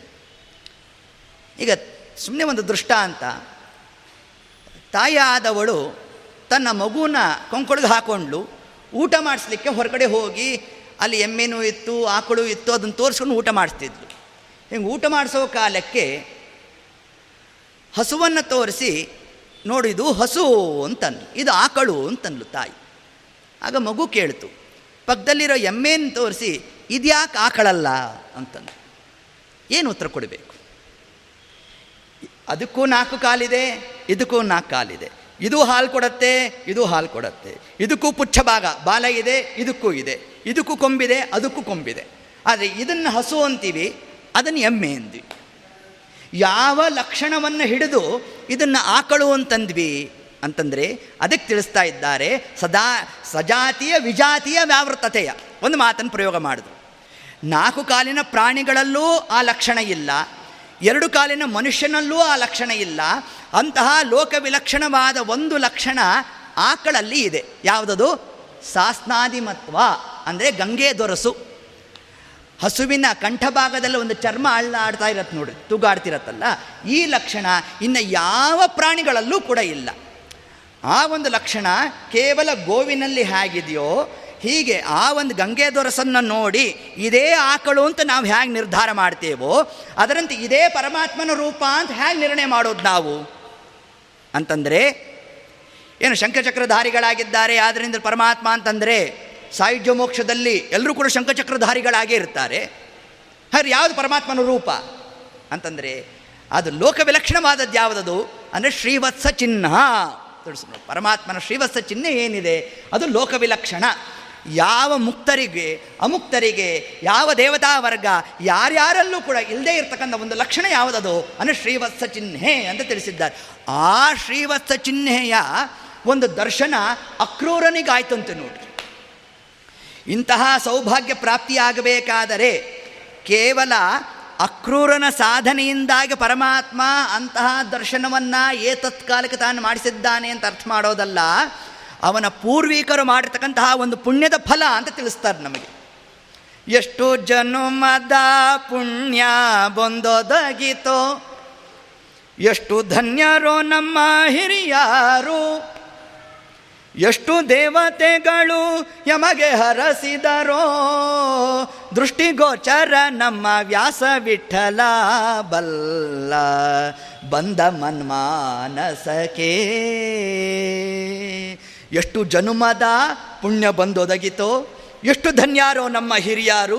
ಹೀಗೆ ಅಕ್ರೂರನಿಗೆ ಆ ಕೃಷ್ಣನ ಲೋಕ ವಿಲಕ್ಷಣವಾಗಿರತಕ್ಕಂತಹ ಆ ಒಂದು ಶ್ರೀವತ್ಸ ಚಿಹ್ನೆಯ ದರ್ಶನ ಆಗಬೇಕಾದರೆ ಅವನ ತಾಯಿಯಾಗಿರ್ತಕ್ಕಂತಹ, ಗಾಂಧಿನಿ ಮಾಡಿರ್ತಕ್ಕಂತಹ ಸೇವಾ ಫಲ, ಅವನ ತಂದೆ ಮಾಡಿರ್ತಕ್ಕಂತಹ ಆ ಒಂದು ಧರ್ಮನಿಷ್ಠೆ ಅದರಿಂದಾಗಿಯೂ ಕೂಡ ಆ ಅಕ್ರೂರನಿಗೆ ಪರಮಾತ್ಮನ ಆ ಶ್ರೀವತ್ಸ ಚಿಹ್ನೆಯ ದರ್ಶನಾದಿಗಳು.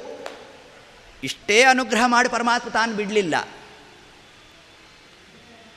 ಈ ಅಕ್ರೂರನಿಗೆ ವಸುಂಧರ ಅಂತ ಒಬ್ಬ ಹೆಣ್ಣುಮಗಳು ಹುಟ್ಟುದು. ಮೊದಲಿಗೆ ನೋಡಿ, ಇದನ್ನೇ ಹರಿವಂಶ ಅಂತ ತಿಳಿಸಿದ್ದು ನಮಗೆ. ಎಲ್ಲ ವಂಶ ಪರಂಪರೆ. ಮೊದಲಿಗೆ ಕಾಶಿರಾಜ. ಆ ಕಾಶಿರಾಜನ ಮಗಳು ಗಾಂಧಿನಿ. ಆ ಗಾಂಧಿನಿಯನ್ನು ಶಫಲ್ ಕರೆ ಕೊಟ್ಟು ಲಗ್ನ ಮಾಡೋಣ. ಇವರ ಈ ದಾಂಪತ್ಯದ ಫಲವಾಗಿ ಅಕ್ರೂರ ಜನನ ಆಗೋಣ. ಈ ಅಕ್ರೂರನ ಮಗಳು ವಸುಂಧರಿ. ಈ ವಸುಂಧರಿಯನ್ನು ಸಾಂಬನಿಗೆ ಕೊಟ್ಟು ಲಗ್ನ ಮಾಡಿದ್ರು ಈ ಸಾಂಬ ಯಾರು? ಕೃಷ್ಣನ ಮಗ. ಅಂದರೆ ಕೃಷ್ಣನೇ ಕೃಷ್ಣನ ಸಂಬಂಧ ನಮಗೆ ಆಗಬೇಕಾದರೆ ಅದಕ್ಕೆ ನಾವೇನು ಮಾಡಬೇಕು? ಗೋದಾನವನ್ನು ಮಾಡಬೇಕು. ಯಾರು ಗೋದಾನ ಮಾಡ್ತಾರೆ? ಗೋಪಾಲಕ ಬಂದು ನಮ್ಮನ್ನು ರಕ್ಷಣೆ ಮಾಡ್ತಾನೆ ಅನ್ನೋ ಒಂದು ಸಿದ್ಧಾಂತವನ್ನು ಕೂಡ ಹರಿವಂಶ ನಮಗೆ ಸತ್ಸಂತಾನ ಪ್ರಾಪ್ತಿಯಾಗಬೇಕಾದರೆ ನಾವು ಮಾಡಬೇಕಾದಂತಹ ಆ ಕರ್ಮಾದಿಗಳು ಯಾವುದು? ಮತ್ತು ಅದರ ಜೊತೆಗೆ ಯಾವ ಜ್ಞಾನವನ್ನು ನಾವು ಸಂಪಾದನೆ ಮಾಡಬೇಕು? ಹರಿವಂಶ ಅಂತಂದ್ರೆ ಏನರ್ಥ? ಏನೋ ಒಂದಿಷ್ಟು ಅಧ್ಯಾಪಿ ರಾಜರು, ಮಹಾರಾಜರು ಅವರ ವಂಶಾವಳಿಯನ್ನು ತಿಳಿಸ್ಲಿಕ್ಕಾಗಿ ಹೊರಟಿದೆ ಅಂತ ಅರ್ಥ ಮಾಡೋದಲ್ಲ. ನಾವು, ನೀವು ಕೂಡ ಹರಿವಂಶಕ್ಕೆ ಸೇರಿದವರು. ಈ ಜ್ಞಾನ ಇರಬೇಕು ನಮ್ಮಲ್ಲಿ. ಅಲ್ರಿ, ನಾವು ಹೇಗೆ ಪರಮಾತ್ಮನ ವಂಶಕ್ಕೆ ಸೇರಿದ್ದೇವೆ ಅಂತಂದರೆ, ನಾವು ಪ್ರತಿನಿತ್ಯ ಯಾರು ದೊಡ್ಡವರು ಬಂದಾಗ ನಮಸ್ಕಾರ ಮಾಡುವ ಕ್ರಮ ಹೇಗೆ? ಹೇಗೆ ನಮಸ್ಕಾರ ಮಾಡಬೇಕು ಅದ್ಯಾಪಿ ನಮ್ಮ ಗೋತ್ರವನ್ನು ಉಚ್ಚಾರ ಮಾಡಬೇಕು. ಒಂದಾಗಿ ಕಾಶ್ಯಪ ಗೋತ್ರವೋ, ಭಾರದ್ವಾಜ ಗೋತ್ರವೋ ಅಂತ ಹೀಗೆ ಒಟ್ಟಾರೆ ಆ ಕಶ್ಯಪರು, ಭರದ್ವಾಜರು ಹೀಗೆ ಆ ಋಷಿಗಳ ಹೆಸರನ್ನೇನು ಹೇಳ್ತೇವೆ. ಆ ಋಷಿಗಳ ಹೆಸರನ್ನು ಹೇಳುವುದರ ಆಂತರ್ಯ ಈ ಋಷಿಗಳ ವಂಶ ಎಲ್ಲಿಂದ ಬಂದದ್ದು? ಈಗ ನಾವೆಲ್ಲ ಕಶ್ಯಪರ ಒಂದು ವಂಶಕ್ಕೆ ಸೇರಿದ್ದೇವೆ. ಕಶ್ಯಪರು ಯಾರಿಂದ ಜಾತರಾಗಿದ್ದಾರೆ? ಆ ಬ್ರಹ್ಮದೇವರು. ಬ್ರಹ್ಮದೇವರು ಯಾರಿಂದ ಜಾತರಾದದ್ದು? ಪರಮಾತ್ಮನಿಂದ. ಹಾಗಾಗಿ ನಾವು ಅದ್ಯಾಪಿ ನಾವು ಯಾರ ವಂಶಕ್ಕೆ ಸೇರಿದ್ದೇವೆ?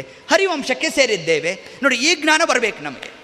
ಹರಿವಂಶ ಅಂತಂದರೆ ಏನೋ ಒಂದಿಷ್ಟು ರಾಜರು, ಮಹಾರಾಜರು, ಅವರ ಚರಿತ್ರ, ಇದಷ್ಟೇ ಹೇಳಲಿಕ್ಕಾಗಿ ಈ ಹರಿವಂಶ ಹೊರಟಿದೆ ಅಂತ ಹಿಂಗರ್ಥ ಮಾಡೋದಲ್ಲ.